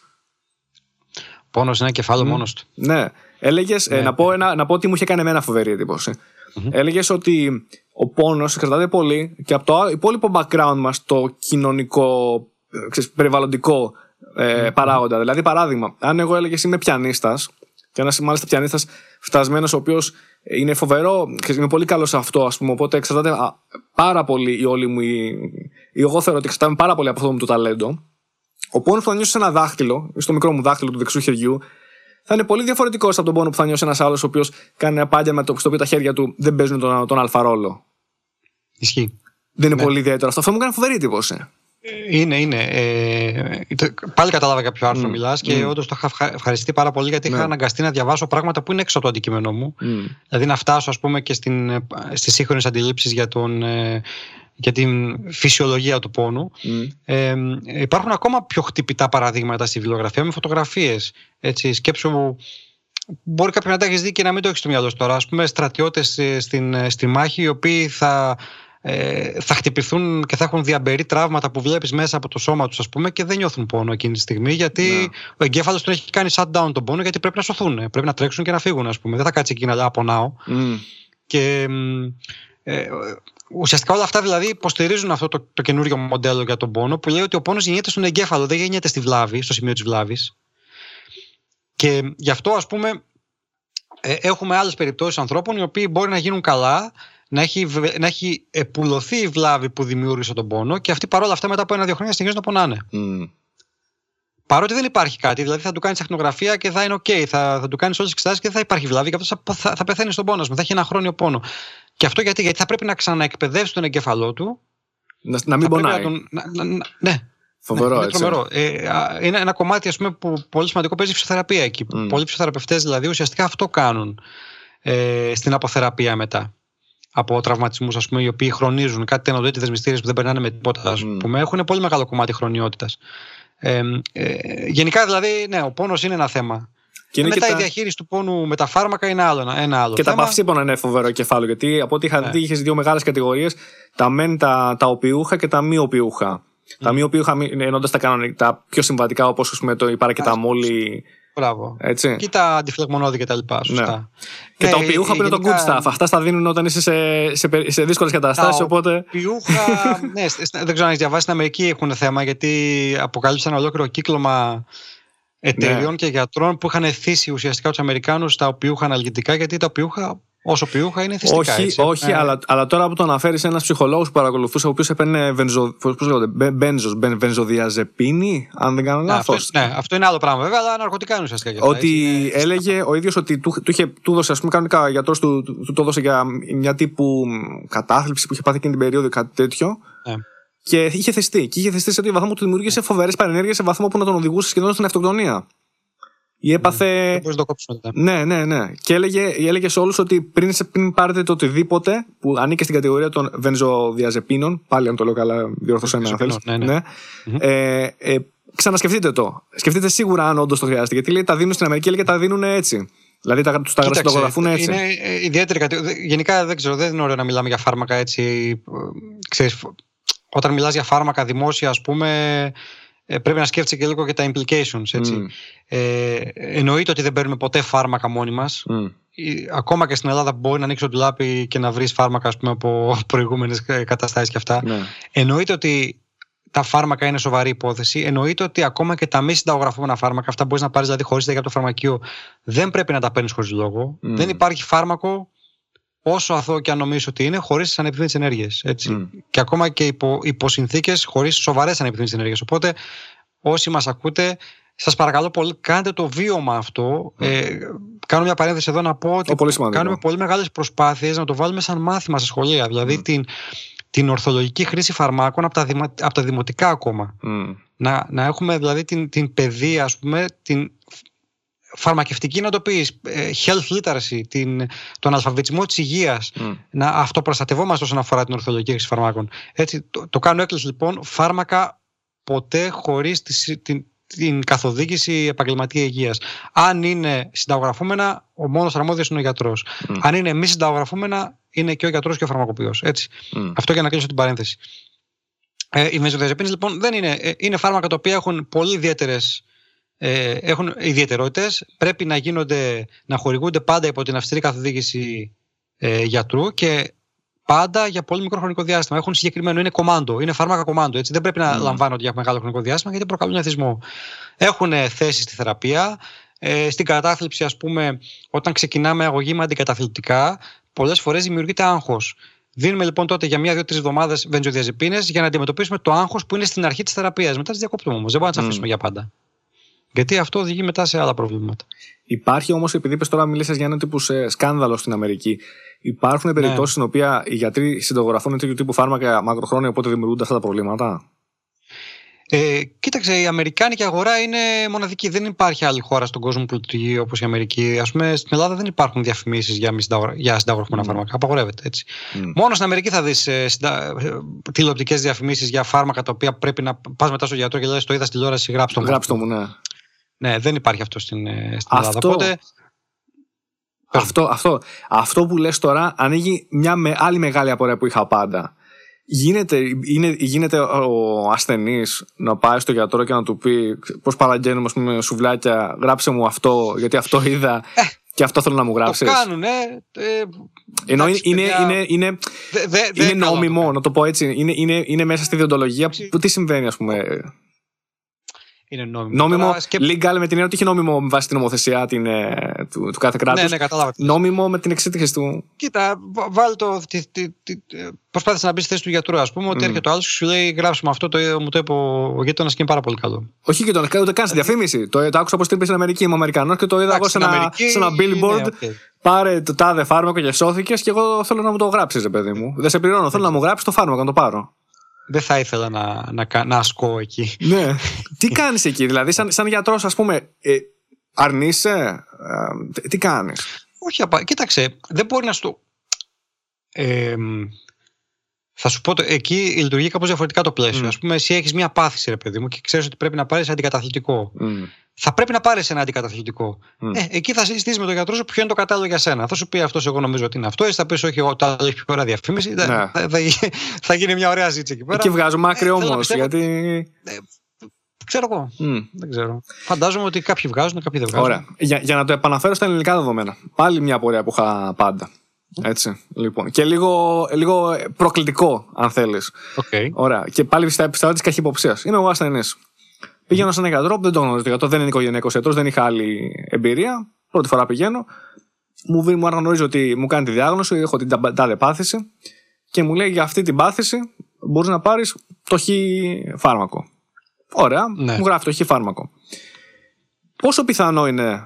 Τώρα, ε, έστω ότι για την τάδε πάθηση μπορεί να υπάρχει και το όχι το χιφάρμακο, μπορεί να υπάρχουν και άλλα δύο-τρία που είναι της αντίστοιχης κατηγορίας. Ναι. Με τι ε, κριτήριο; Αναφέρεσαι σε εμπορικά σκευάσματα ναι. ή σε, σε ουσίες; Γιατί μπορεί να έχεις διάφορα εμπορικά σκευάσματα της ίδιας φαρμακευτικής ουσίας mm. και μπορεί να έχεις και διαφορετικές φαρμακευτικές ουσίες με την ίδια ένδειξη. Α πούμε δηλαδή, ότι. Έχω υπέρταση, έχω πίεση. Mm. Και υπάρχουν, ξέρω εγώ, τέσσερις ή πέντε κατηγορίες αντιπερταστικών φαρμάκων. Mm και κάθε κατηγορία έχει 4-5 μόρια και για κάθε μόριο κυκλοφορούν 10-15 διαφορετικά φάρμακα. Δηλαδή κάθε εταιρεία βγάζει Μπράβο. το διαφορετικό εμπορικό σκευάσμα με την ίδια ουσία. Αυτό θέλω να πω. Αυτό, ε, εκεί, για, ότι μιλάμε για, το, για την ίδια ουσία, αλλά από διαφορετική εταιρεία.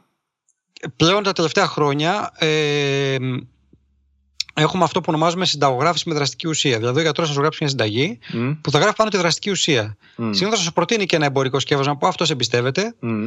Αλλά δεν, εκτός και αν το κλειδώσει, έχει το δικαίωμα να κλειδώσει τη συνταγή με συγκεκριμένο εμπορικό σκευάσμα. Αλλά ε, αν θυμάμαι καλά, το όριο είναι 15%. Δηλαδή στο σύνολο των φαρμάκων που θα γράψει, μπορεί να κλειδώσει μόνο το 15%. Από πού ελέγχεται Το υπόλοιπο είναι από την ηλεκτρονική συνταγογράφηση, από, το, από, το, από το κράτος ουσιαστικά, κεντρικά.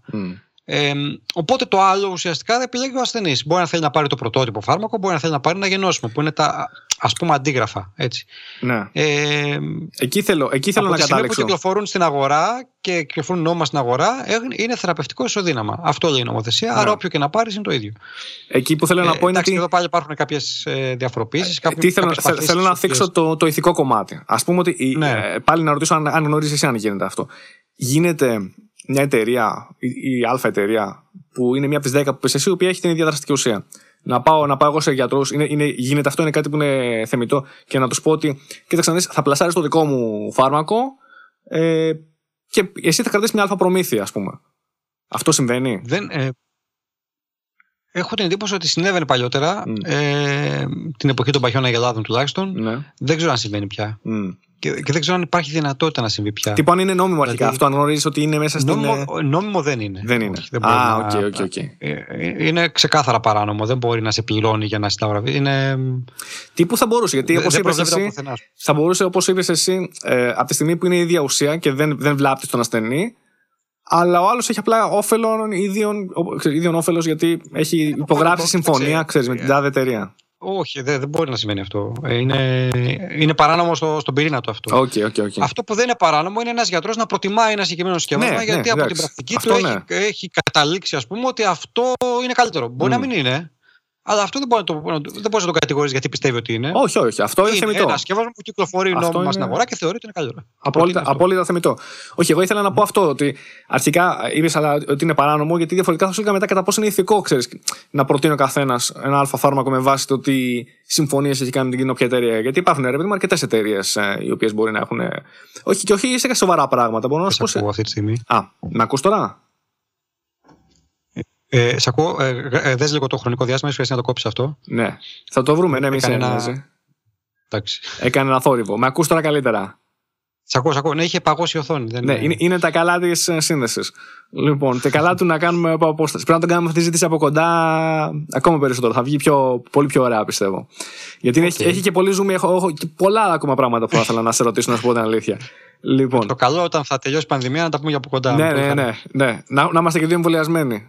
Την ώρα να, να, εγώ να είμαστε. Είμαι, εγώ, δεν, δεν κάνεις τη δόση. Έκανα την πρώτη, η δεύτερη είναι σε δύο εβδομάδες τώρα. Σε δύο εβδομάδες. Mm. Όχι, εγώ ακόμα επειδή δεν είμαι στα, ούτε στην κατηγορία ηλικιακή πιάνω, ναι, ναι. ούτε. Ξέρεις, ε, είδα μια πολύ ωραία γελιογραφία η οποία ήταν συνδυάζε λίγο την, ε, τη φάση τώρα, την εμβολιασμό που θα πούμε στη φάση που θα εμβολιάζονται οι, τα άτομα που είναι από μιας ηλικίας και πάνω και συνδυάζανε με το νομοσχέδιο που πάνε να περάσουν στην παιδεία περί κατάργησης των ε, φοιτητών που είναι των ενόβιων φοιτητών. Ναι, ναι, ναι, και ναι, πάει ένας okay. σε έναν άλλον και λέει: Σου έχω ένα καλό νέο και ένα κακό νέο. Ποιο; Το κακά νέο θα μα διαγράψουν από φοιτητέ. Και ποιο είναι το καλό νέο. Πιάνουμε την κατηγορία για να, να ξεκινήσουμε να εμβολιαζόμαστε. Καλό. λοιπόν, ναι. Λοιπόν, ναι. Σαν, όχι πολύ μακριά από την πραγματικότητα. Όχι πολύ μακριά, σαν, σαν σχόλιο. Λοιπόν, ε, ήθελα να πω ότι ε, απλώ έχει πολύ ζουμί γιατί, γιατί είναι και κυκλοφορεί αυτό, έτσι, τουλάχιστον πάλι ξαναλέω δική μου αίσθηση. Υπάρχει μια καχυποψία απέναντι στις φαρμακευτικές εταιρείες γενικά στον κόσμο. Ναι, Υπάρχει μια καχυποψία. Πάρα πολύ. Ναι, πάρα πολύ, πάρα πολύ. Και προσπαθώ να καταλάβω αν αυτή η καχυποψία έχει μια αλφα βάση ή είναι πιο πολύ του ότι εμείς είμαστε, και ειδικά σαν Έλληνες, είμαστε καχύποπτοι για τα, για τα πάντα, όχι γι' αυτό. Είμαστε καχύποπτοι και για το, ξέρεις, πραγματικά για τα πάντα. Ε, ε, υπάρχει μια καχυποψία προς τις εταιρείες γενικώς. Απλώς mm. οι φαρμακευτικές έχουν ε, έτσι ένα. Ε, κάθονται στην κορυφή ας πούμε της, ε, της λίστας με τη... Ξέρεις, δηλαδή, ποια πολυεθνική αγαπάνε στην Ελλάδα. Mm. Κάνει μια έτσι. Καλά, γενικά... ναι, ναι, ναι, ναι, ναι. Ε, το ιδιωτικό τομέα δεν τα πάμε πολύ καλά γενικά. Κοίταξε, οι επιχειρήσεις και οι εταιρείες γενικώς καταλαβαίνεις τώρα ότι έχουν σκοπό το κέρδος. Αυτό δεν είναι κακό. Ούτε... Όχι. Καθόλου κακό. Δηλαδή, δεν, δεν είναι κακό να θέλει η εταιρεία η οποία έχει επενδύσει κάποια δις, να βγάλει από αυτό. Κάπως να πληρωθούν και οι άνθρωποι που δούλεψαν, οι οποίοι δεν είναι ανετικοί εργάτε. σα ίσα. Μα, άμα δεν υπήρχαν, μα δεν υπήρχαν αυτοί, δεν θα γινόταν τα πράγματα το ίδιο. Μπορεί να μην υπήρχε η κινητικότητα, έτσι. Γενικότερα και στα φάρμακα και σε όλα. Από εκεί και πέρα αυτό δεν σημαίνει ότι έχουν το...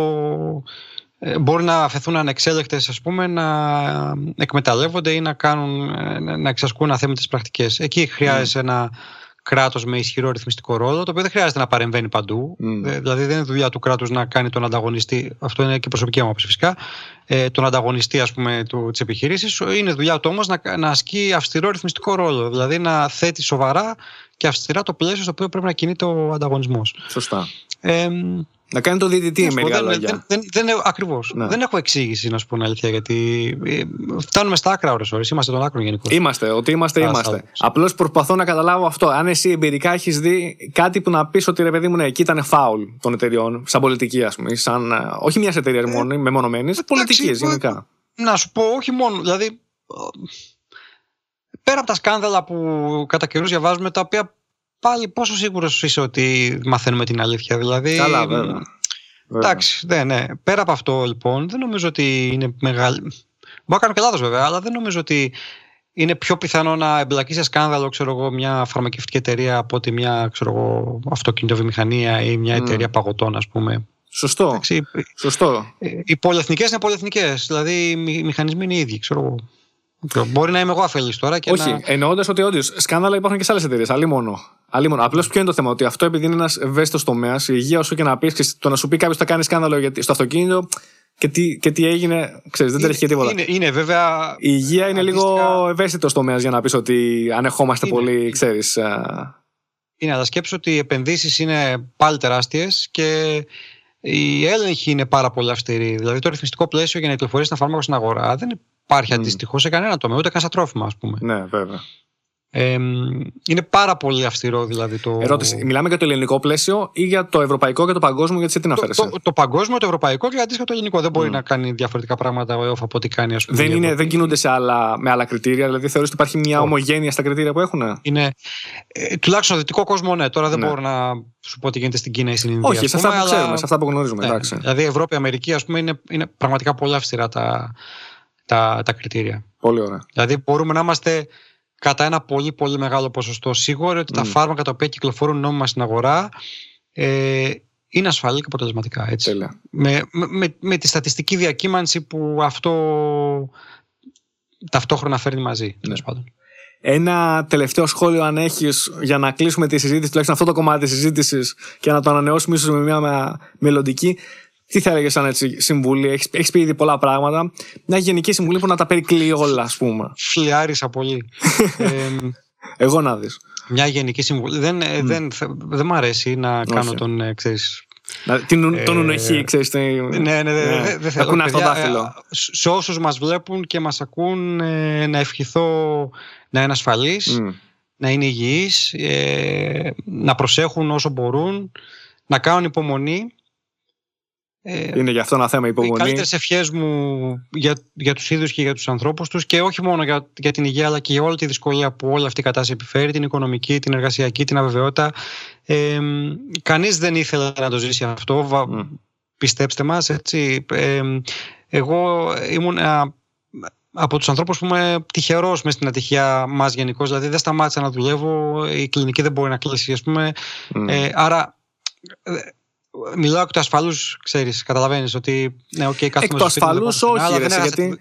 Και εσύ στην πρώτη γραμμή σου, δηλαδή. Δεν, δεν έχασα τη δουλειά μου όμως, κατάλαβες. Ναι, δεν, ναι, ναι, ναι, έχω πιεστεί οικονομικά. Ε, καταλαβαίνω ότι αυτή η κατάσταση έχει δυσκολέψει πάρα πολύ κόσμο και ε, θα ήμουν ανέστο να μην το καταλάβαινε αυτό. Ε, τι να πω, νομίζω ότι έχουμε αρχίσει να βλέπουμε την άκρη στο τούνελ, την άκρη του τούνελ.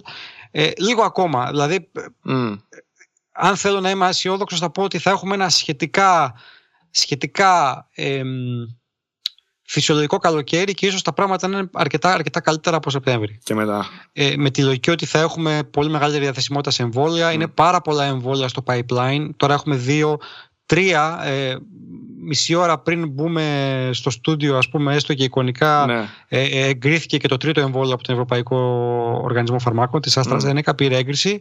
Ε, μέχρι το Μάρτιο-Απρίλιο μπορεί να έχουμε άλλα δύο, μέχρι το Σεπτέμβριο μπορεί να έχουμε εννιά. Είμαστε σε καλό δρόμο, αν μη τι ναι, άλλο. Ω προς τα εμβόλια τουλάχιστον. ναι, κοίταξε, τα εμβόλια δεν είναι ε, ο διακόπτη που πιστεύουν πολύ ότι ξέρει ότι θα κάνει συμβόλαιο έλεξη πανδημία, αλλά είναι ένα βασικό εργαλείο για τον έλεγχο της πανδημίας. Ε, από τη στιγμή, κατά γνώμη μου, που θα μπορεί κάποιος οποτεδήποτε θέλει να πάει σε ένα φαρμακείο και να εμβολιαστεί για το συγκεκριμένο θέμα, τότε θα έχει, θα έχει ουσιαστικά λήξει πια. Ναι. Και αυτό είναι, είναι και θέμα διαθεσιμότητας και είναι και θέμα διαθεσιμότητας εμβολίων που να έχουν χαρακτηριστικά που μπορεί να μπει σε ένα ψυγείο, ας πούμε, χωρίς να χρειάζεται μείον 80 και να φοράς το αστροναύτη και να το χειριστεί κτλ.